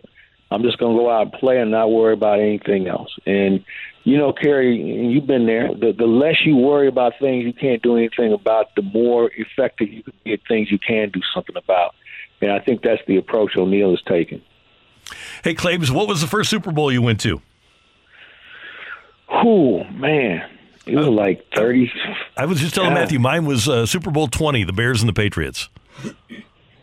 Yeah, you know what? I think I was at that with New Orleans, right? Yep, right. Yeah, Yeah. yeah. I think, yeah, I think I was. At, I think that might have been my first one, or maybe the year before. Um, That was in uh, in um, Stanford, Palo Alto, right? It was Yeah. 49ers and uh, that that's my first. Okay, my yeah, first. 49ers and Dolphins.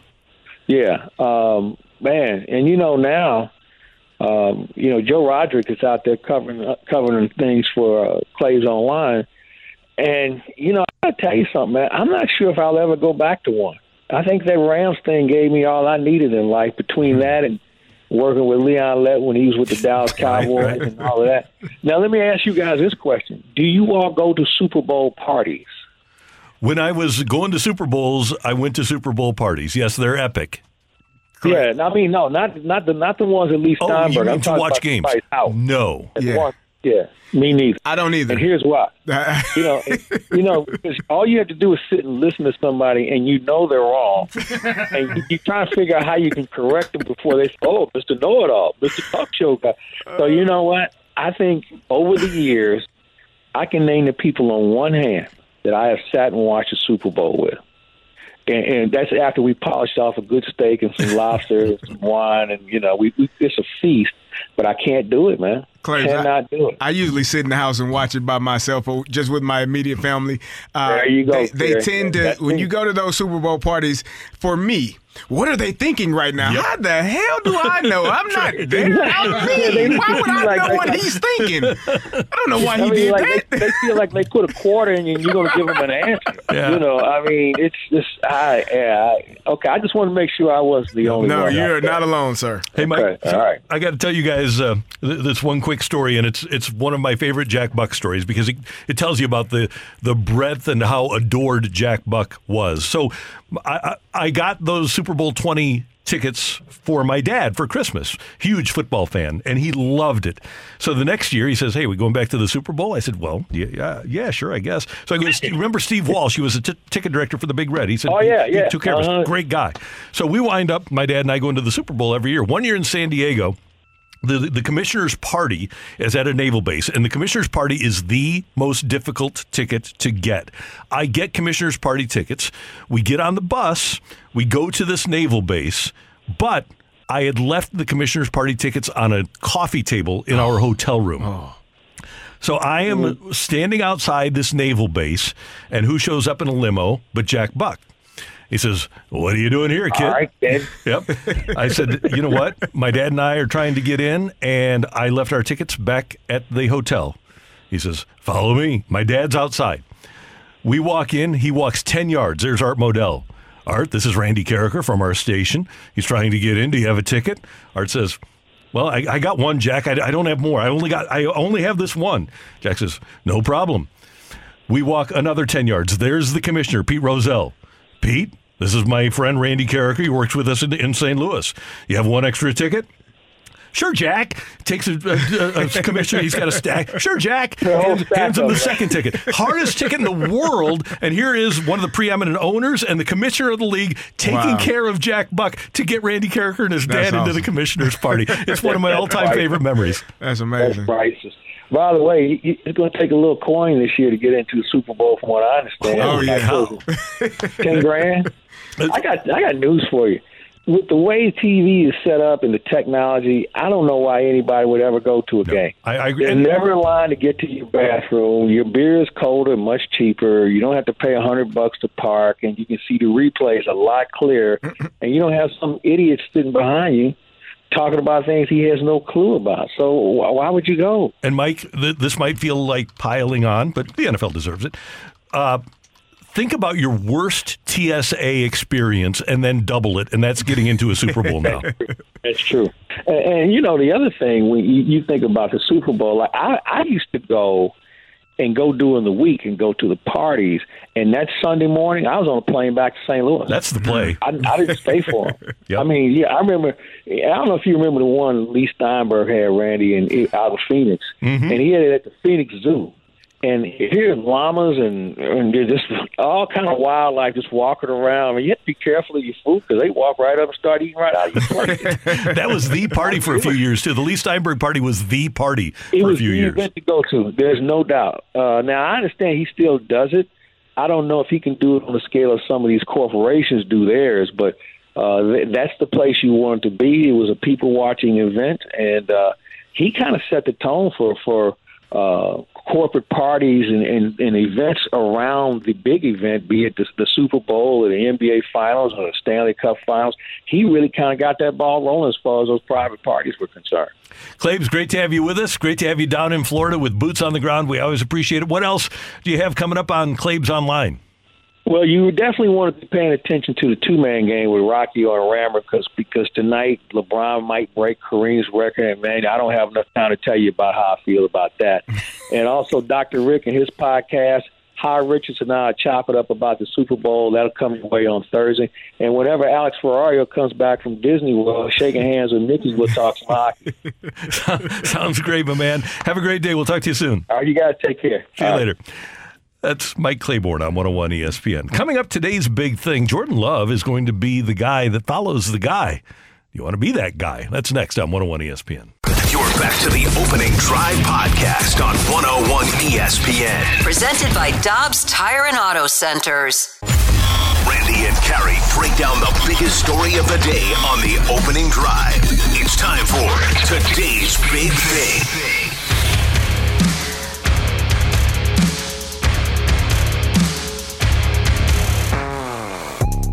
907 time check brought to you by Clarkson Jewelers, an officially licensed Rolex jeweler. Super Bowl champ Kerry Davis, Randy Karraker. The Super Bowl coming up on Sunday, and we're going to talk at the bottom of the hour to one of Kerry's fellow champions in Super Bowl 43, Max Starks. Getting that one right. Yes, sir.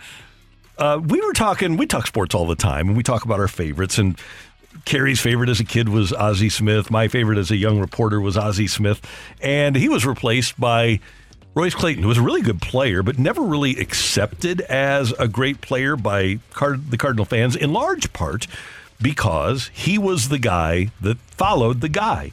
And you never want to be the guy that follows the guy. You want to follow the guy that follows the guy. So we've got a list, and we want you to weigh in here because we know we don't have everybody. So you can text in 314 399 9646. That's 314 399 Yo ho. But uh, recently we had Jon Scheyer uh, for Duke, the guy who followed the guy, right? He followed Coach K and the other night became the first person ever to beat North Carolina as a Duke coach and player. Wow, that, So- that- that- that's pretty impressive. Shire is following the guy, though, isn't he? He is, and that's going to be a. I mean, the guy. Uh, you, you you think about Coach K, and and I mean, he's he's what basketball, college basketball, has been for you know so many years.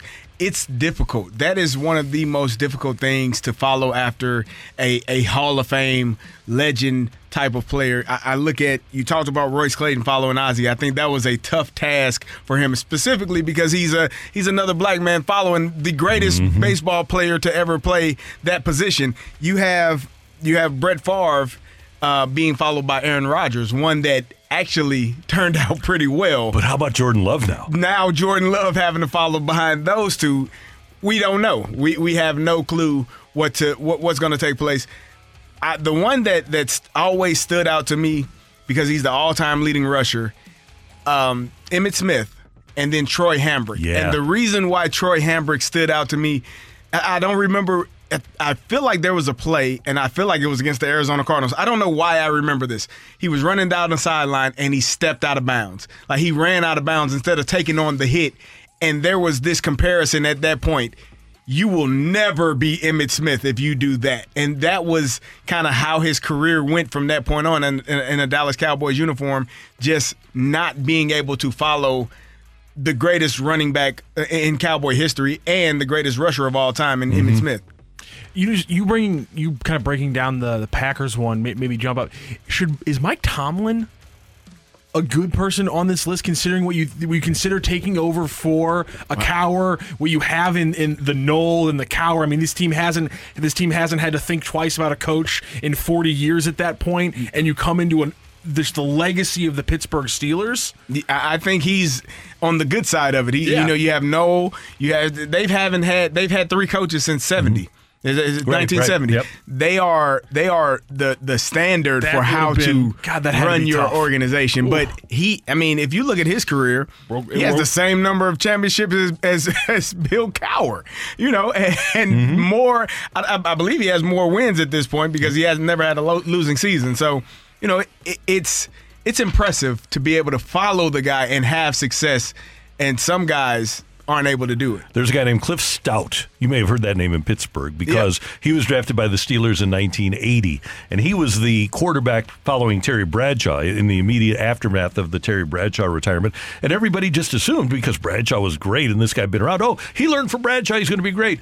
He lasted one year. Yeah, right. It's not as easy as it looks when you're standing on the sideline uh, when you have to take put the clipboard down and, and go Mm-hmm. actually play the game. There's one from the 636, Adam Wainwright following Chris Carpenter. Yeah, as the of the Cardinals. That- I like that one. Yeah. I, I, I, we didn't. That's not one that we mentioned. I think that's a very good one. Yeah, and sometimes the circumstances like Carp followed Darryl Kile. Yeah. and so Kile passes away, and the Cardinals needed to somebody somebody to fill that void. Yep. And Chris did a really good job of that. We get the question: Who was the coach after John Wooden at UCLA? It was a guy named Gene Bartow. How did he do? He, he- so he had been an assistant under Wooden, went to UAB, came and he won a lot. I think he was like fifty-two and nine in two seasons. He lost but, nine games. but they still weren't. There you go.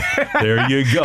right, Yep. Like they hadn't they they hadn't lost a game in in three, four, five years, right? They won the championship all the time. they- they were. So, yeah, here, let me that- see that's if- difficult. Let me see how long it took John Wooden in his last few years to uh, lose nine games. It was so his last year he goes twenty eight and three. Second last year he went twenty six and four.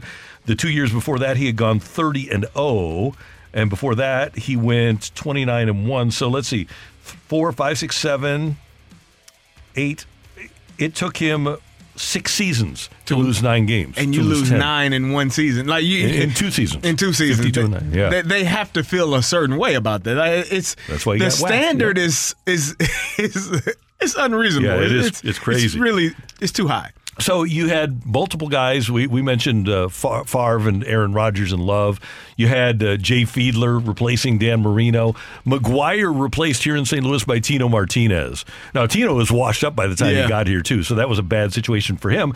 But Albert Pujols was the f- guy who followed the guy. There you go. You you want to be one removed Yeah. from from that guy. One that went well was uh was Steve Young following Joe Montana. That that that was a a really good Mm-hmm. one. But even Steve Young knew at after they won that Super Bowl when they beat the the he get the gorilla off my Yep, back. I- right. it's it's been on me too long. And, and he understood what the magnitude of that was following a legend like Joe Montana. Yeah, un- unreal pressure. A couple of other texts. This one from the 573. How about the guy who followed Joe DiMaggio, Mickey Mantle? And then how about the guy who followed Mickey Mantle? Who's that guy? What was his name? And the Yankee center fielder, it might have been Bobby Murcer. Who followed Mickey Mantle? Yeah, but it, it- that's oh. following the guy who follows the guy. That's a pretty big legacy to, to have to follow, right? No doubt about it. From the three one four, no one wants to follow Geno Auriemma. No, no, he has set a standard at UConn basketball that it, it won't be matched. It won't be touched.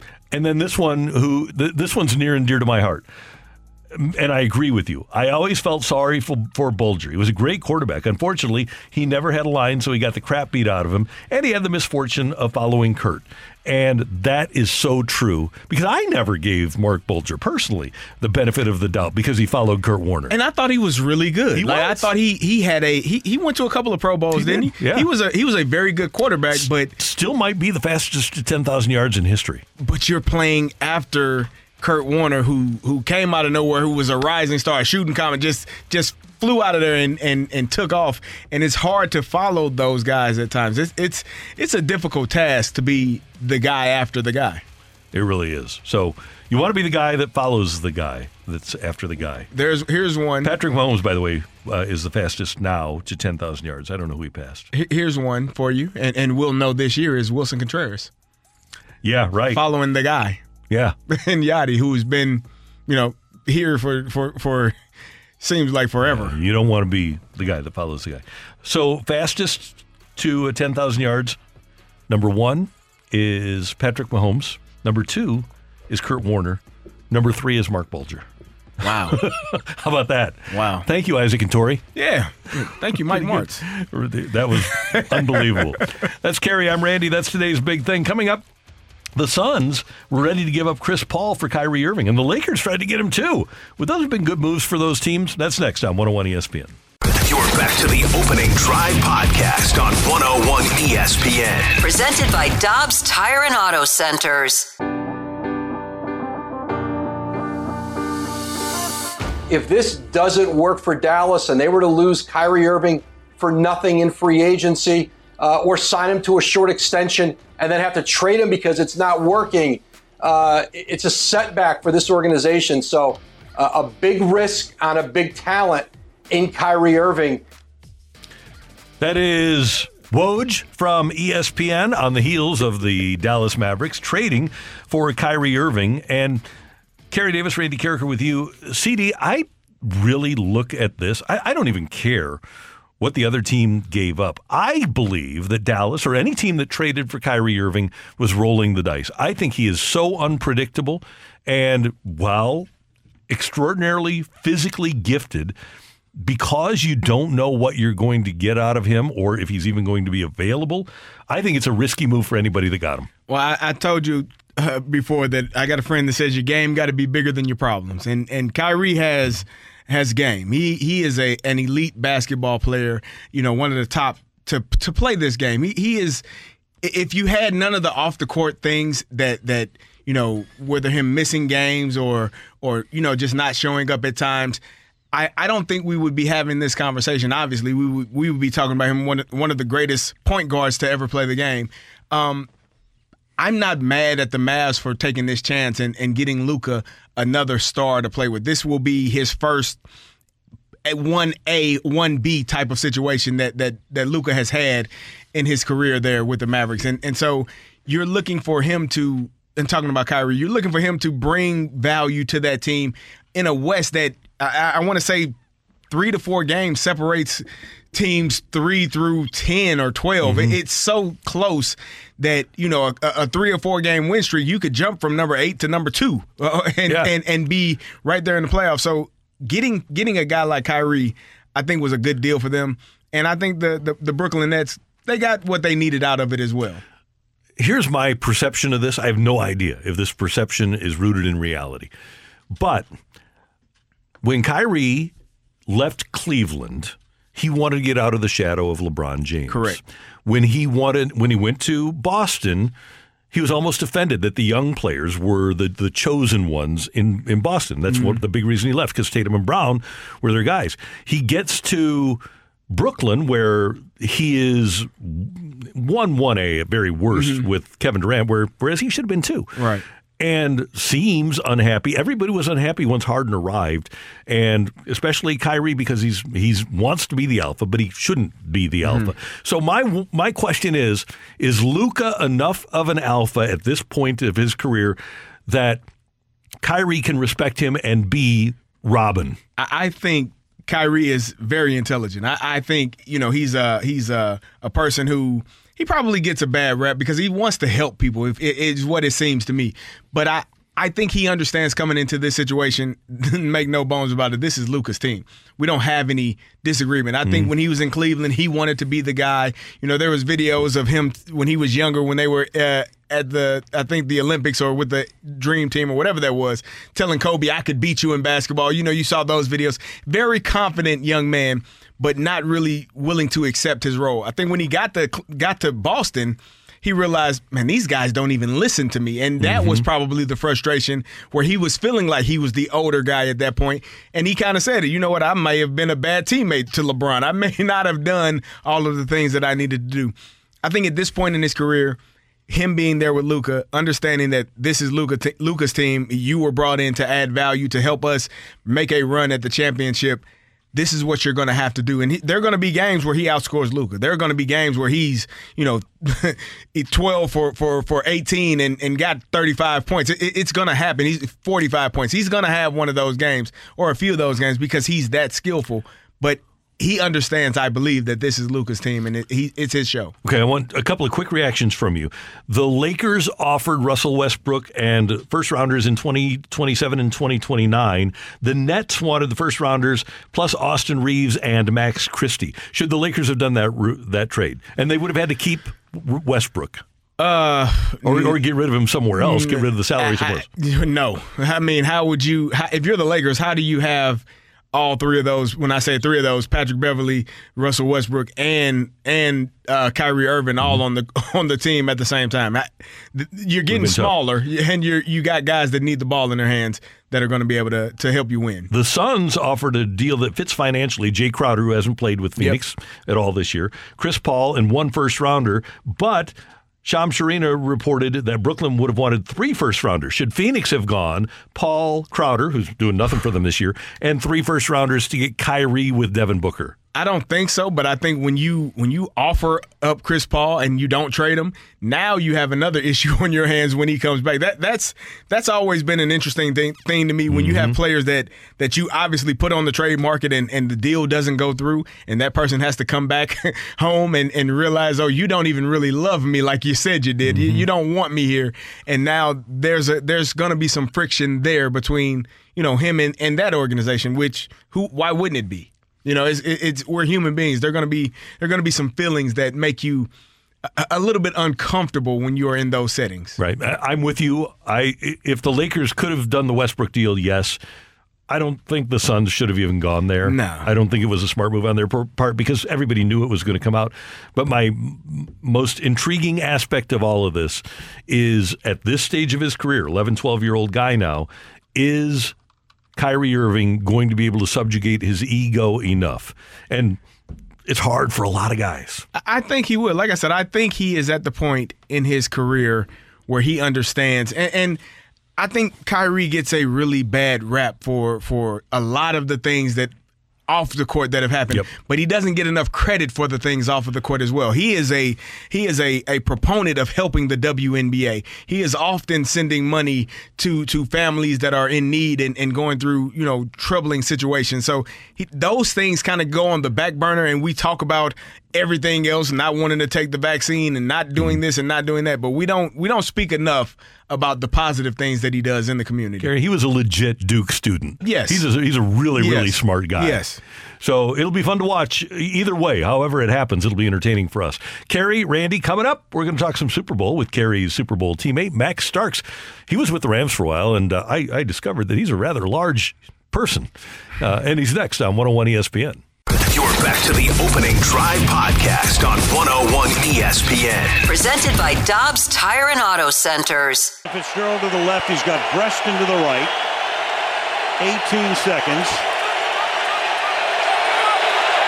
Well, they can pick down here. From the gun, Steelers show blitz. Here they come. He gets it away and it's picked off at the goal line. There's a flag thrown on the run back. James Harrison to run it back, and Harrison is past midfield. Harrison going down the sideline. Harrison still on his feet. Harrison is going to go all the way and waiting for the official to get there. Touchdown is signaled.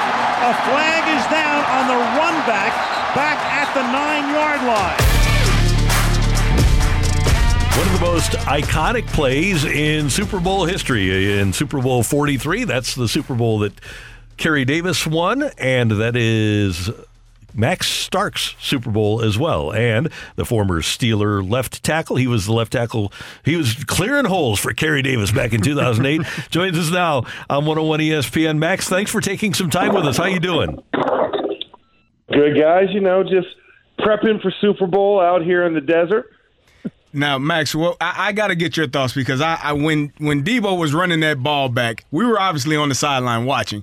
What was your what were your thoughts as that was taking place? I, mine was just don't get caught, get in the end zone. But yeah. what were you thinking watching him run that ball back? I, I, was I was I was thinking the same exact thing. Like like please get in the end zone. I was like yeah I was like you know James was never known for being the most fleet of foot. Correct. So it was like he's known for power, not speed. You know yes. what I'm saying? Like he's a Fruehauf. He's not. He's not a Ferrari. So, you know, I was. I was just like, please, God. And then you saw Larry chasing him down, like, oh God, don't get hawk, don't get hawk, don't get hawk. Thank you, Jesus, you didn't get hawk. I thought, I, hey, listen, I was ready to carry that that air tank out to him in the end zone. He was sprawled out because it was actually on the way to the locker room. So it's like Yeah. you just pick him up and drug him in there. We could have done that. yeah, we could. I was like, that's the least I could do for you, Jason. You know, don't use your legs. You use them enough. We, we've been talking all week about the the importance of having guys that have played in Super Bowls. Uh, Super Bowl 43 was my first Super Bowl, but you had already played in one in Super Bowl 40, 40 and one. Uh, just talk about the the experience of of playing in your first one and then coming back and then having being able to play in the second one and how the how they diff, differ how they were different. I mean, you know, both of them are truly special. Um, you know, you you can't you can't put a price on those opportunities, but I mean, to make it there a second time, uh, that time with, with you, and you know, it, you realize how how special and how tough it is to to make it to a Super Bowl, not let alone try and even win it. So you know, it was it was just one of those things where it was like, man, we did it. You know, you you come together, and every year's a different journey, right? I mean, we went through teams that we thought were better than other ones, but for some reason, you look back on, it, you're like, man, there was something special about this crew, man. I don't know what it was, and there was just being together, the unity, and then it just clicks at the right time for everything that that's perfect. Um, you know, I think that's where we kind of look at it and we say, okay, this was special. But I mean, I was blessed and fortunate. You know, you know, when you get one, you know, what's better than the first one? The next one. Indeed. yeah. Former Steelers and for a season Rams offensive tackle with us. Uh, Max Starks with us on 101 ESPN. I, I just brought up, yeah, that you're one year here in St. Louis. I, re- I remember that. You came in and played for Jeff Fisher for that season. Oh yeah, oh yeah. Came in. My, so my my good buddy, the now GM of the Tennessee Titans, Ran Carthon. Uh, talk about running back connection. That was my running back in college at University of Florida. Ran and I came out together, um, and so Ran called me up and said, "Hey man, we got we got some issues. Roger Saffold was uh was was was injured, and Jake Long was dealing with some with some injuries as well. You want to come in for a couple weeks and help us out?" Absolutely. Went for the workout and really vibe with you know Coach Boudreau, and it was it was a great opportunity, um, you know, to come in and just be around the organization. Jeff Fisher, funny enough, was actually college roommates and friends with, with my uncle Joey Brown, and They went to USC together at the same time. So, so yeah, small world. So, yeah, small world. So with Coach Fisher, the first time I met, him, he was like, like holy hell! He's like, he's like Starks. I'm like, I'm like, I know, I know. No, no, no, trust me, I'm a Browner. He's like, oh man, we know how crazy Coach Fisher was. Um, so it was, so it was really cool to vibe with them and be and be out there in good old Earth City, Missouri. right. Hey, Max, you, you talked about prepping for this game. What are your expectations uh, for the Eagles versus the, the Chiefs this weekend? So you know what was great? I, I had the opportunity. I was I, I did uh, I, I was one of the uh, hosts for uh, opening night last night um, for radio on on SXM. So I got to go out and actually interview the players, and you know just talking to them, the different vibes that they had was that you had one perspective where you know the Eagles are you know this is thi- this is something that you have a couple of guys where it's old hat, but really largely a, a brand new crew. When you think of the contributors and the guys playing in it, um, you know, and they were just kind of hyper. They're hyper excited. The bright, the, the lights were bright. They were big. Everybody's looking around and really taking in the moment. And then you have the Kansas City Chiefs, a little bit more reserved, where you know they they've they've been in the Super Bowl third out of the last four years, you know, and they've hosted five straight AFC title games. So for them, you saw this kind of being a legacy moment for them because it's like, okay, you're going to come to three Super Bowls. You need to have a winning percentage after this Super Bowl, right? This is the rubber match for them um, coming back to the Super Bowl. So you saw a little bit more reserved. Uh, a couple of guys had, had a, were very cavalier with their statements about they're not looking at certain players on the other team. I will keep them unnamed to re- reduce the cannon fodder on the bulletin boards. But um, you know, it was just two very vastly different approaches. But I tell you, you know, one, you you know what they could do defensively. They've they've wrecked teams. I mean, they had 70 regular season sacks and then eight more in the postseason. So you come in this game with 78 sacks on, on, under your belt. That's a pretty damn good team. You know, when you're looking at the Philadelphia Eagles. then offensively, I mean, Mahomes is Mahomes, but they're a team that's that's very balanced. And so, you know, got a chance to talk to Jerick McKinnon last night, Clyde Edwards-Helaire, and just talk about the kind of that running game because I think it kind of gets overlooked um, in this process. that you know they have a, they're a solid run team. So you bring a well balanced offense with a killer defense. I expect to see fireworks. Hey, hey, Max, do you think that this Eagles team, should they win the Super Bowl, could go down as, as one of the best teams in NFL history? I mean, they, they really only lost one game with their starting quarterback. Uh, they lost those two games while Jalen Hurts was out, but you got a, an offense that is third in, in total offense. You got the defense that you spoke of with the number of sacks and how well they play. Uh, could they go down as an all time team if they were to win? I, I mean, yeah, because you look at their numbers, their numbers – if they get, a, I want to say, I think it's three more sacks. They they now rival the '85 Bears mm. defensively. Just think about that number, how astronomical that number was back then, and the fact that they're on the precipice of being able to eclipse that number in this game. So yeah, I have to put them. When when you get in that rarefied air, that you start, you know, comparing them to legendary teams as far as production you, you got you got you got you got to throw you got to throw some smoke in their direction and say what they did was just absolutely phenomenal because they not only were number one in the NFC, they were number one in total wins in the NFL for this year. Mm-hmm. So it's something that they've been on a tear. And like you said, Jalen Hurts fourteen and one as a starter this season. Um, that's nothing that's nothing to sniff at. And so if they can if they can complete the cycle, they most definitely could go down as one of the greatest couple of more things for Kerry's former teammate with the Steelers, Max Starks. Max, in a league, in a large group of large men, you were one of the biggest. When you watch a guy like Mailata play, and 6'8, 365, and he looks just so light on his feet, tell us what you see when you watch a guy like Mailata at left tackle. Oh man, I, I love watching Jordan Mailata. Um, he, he's he's a he's a young man that you know had a rugby background, um, went through the international player portal, and you know discovered football after after being a successful rugby player. So he brings a lot of different elements to his game that you normally don't see. Right? They're not taught in traditional football as an offensive lineman. He's used to being just an offensive and defensive player at all times. And you have to have endurance. You have to have size and power to play rugby. So a lot of those rugby principles transfer over for him, and that makes him an even more elite offensive lineman. So when I watch him play, he's just got that rare combination. I mean, he is physical as all get out.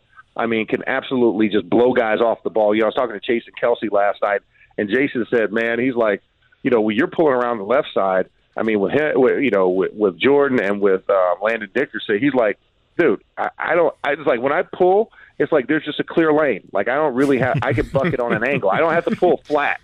Because they're just going to absolutely cave down, you know, whatever side when I'm coming around the angle. So it makes me look even faster. um, yeah. And we and so when you hear that compliment from the center on the team, a captain on that squad, I mean that's the ultimate compliment to get that from your peer. Um, and him just give it unabashedly. So I mean that's something that I think is really special. And you know you can just go down the line. I mean the rest of that unit that that that offensive line is probably the best offensive line in the league this year. Hey, I wanted to get your thoughts on something. I don't know if you saw this last week, but Micah Parsons was giving uh, props to Lane Johnson for playing through his injury, and, and you know they're division, division rivals. And then Bart Scott uh, had something to say about it in terms of he would never give that, that type of props to a, to a rival. He it took him therapy to not want to punch Hines in the face because we know what that rivalry is. What yeah. are your thoughts on on on giving a division rival some props as they head into the Super Bowl? What, what would you think about that?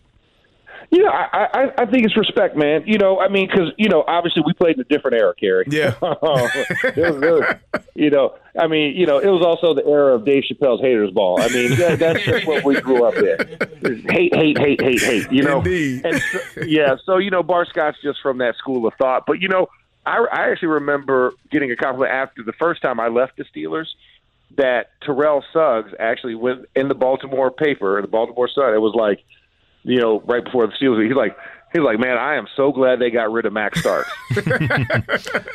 he's like, because now I can actually get to Hawaii sooner. Um, you know, I was like, the Steelers probably made one of their biggest mistakes, but a biggest blessing for me. Mm. And he said, let's go Pro Bowl. Uh, and, and then what did he do? He went and got three and a half sacks. Uh, there you go. that game when I wasn't there.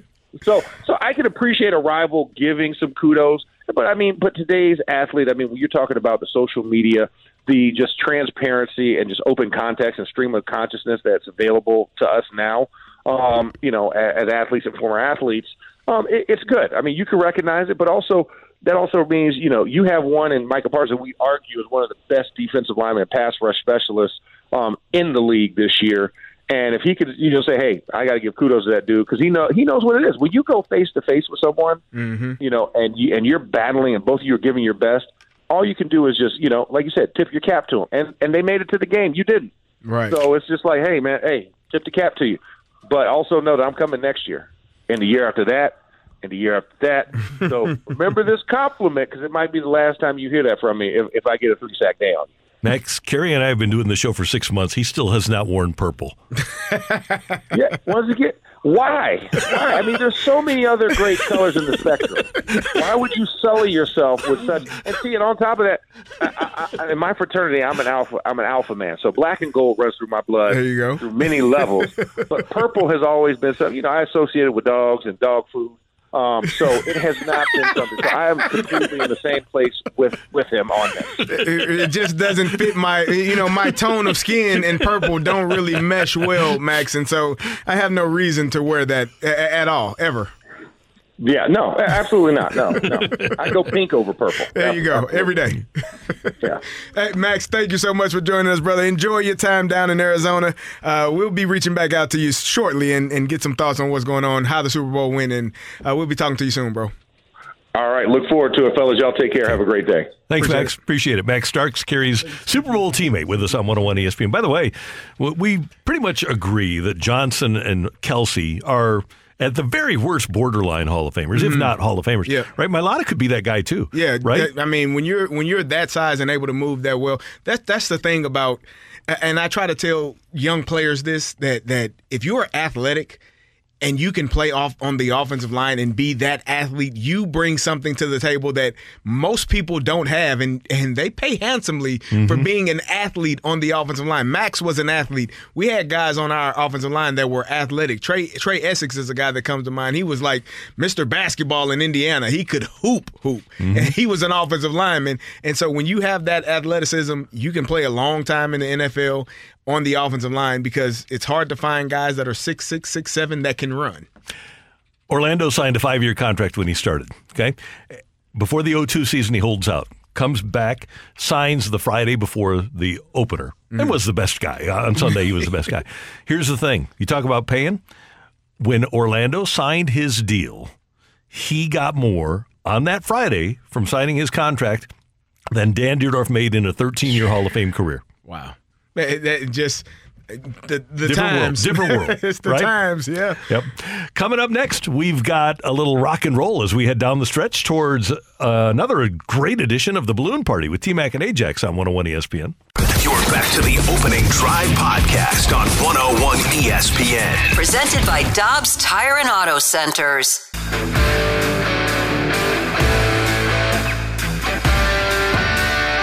Let's rock. Let's rock today. It is time for rock and roll here on 101 ESPN. Matthew Rocchio, what do you got for us?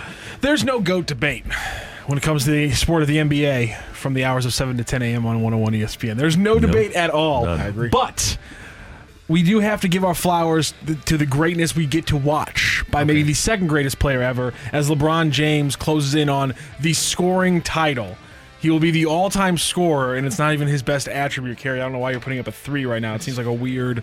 He's a, Third. he, you're right. He's a good three-point shooter. You're right. No, he's not, He's a solid three-point shooter. So- So he sat down with Michael Wilbon to talk about the event, and I loved this little moment where Mike Mike asks him about kind of how his career is going now as an old player, and, and, and if he ever thinks about his greatness as like a 38 year old compared to what what what other older players have been able to do in this in this league. At 35, 36, 37, they, they didn't do anything like this. Do you surprise yourself? I would say I do. Sometimes I'll wake up and I'm like, yeah, it's 20 years and got to me tonight.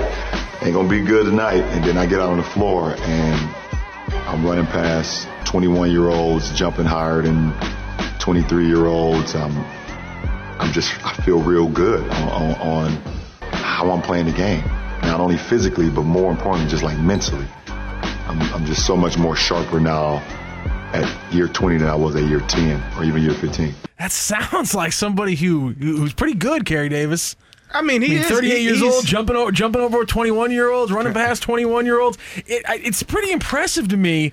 And when you think about the stats, I don't know. I, I think he was. I think he was really good. I think he has been really good. I think he's had, you know, uh, an outstanding career. I think we can all agree that he will go down as as one of the top five players to ever How, play how the game. lucky have you been to watch him, Kerry? I've been I mean I've been so fortunate to watch the basketball that I have in my in my lifetime. Michael Jeffrey Jordan in the 80s and early 90s Oh, I had and to bring him up. We're and, talking about LeBron and Kobe right. Bryant during his career and, and LeBron, you know, it's kind of uh, that may be the order in which I would go in terms of you know my my basketball preference. That's that's just me though. You know, everyone has their their their choice. I, I mean, he's scored a lot of points. He's he's had a lot No, of no, assists. wait, wait, hold on a second. Hold on a second. He's scored the most points. Not yet. He's number two. He will score He the will most score the points. most points in the, in either tonight or, or on Thursday. But you know, we take our we tip our caps to LeBron James. We don't we don't disregard or disrespect his eh. talent. He was smart enough, has been smart enough to recognize the advancements in Yes. medicine and science and take advantage. He spends a million and a half dollars a year on maintain, maintaining his body, and he works extraordinarily hard at it. He had things to help him progress and maintain as a player that people like Kareem and Magic and Larry and Michael Jordan and Charles Barkley did not have knowledge that those people were able to take were not able to take advantage of that to his credit he did. So yes, he deserves a ton of credit for being able to experience the longevity that he has. I agree. I would argue though that the point you made there is the most important one. Kareem's longevity might still be the most impressive thing we've like, ever seen in basketball. The fact that at that at that day and age, considering the pounding he was taking, and I think the the Showtime uh, the the series on HBO did a really good job of like showing how broken and beaten down Kareem was when Magic got there. And the fact that he did it for 20 years is it, honestly it, it's it's more impressive than what LeBron's done. I'll, I'll be 100 percent serious about that. and and you know how many how many seasons has LeBron played? I think this is 20, two, Michael Jordan played 15. yeah, 20.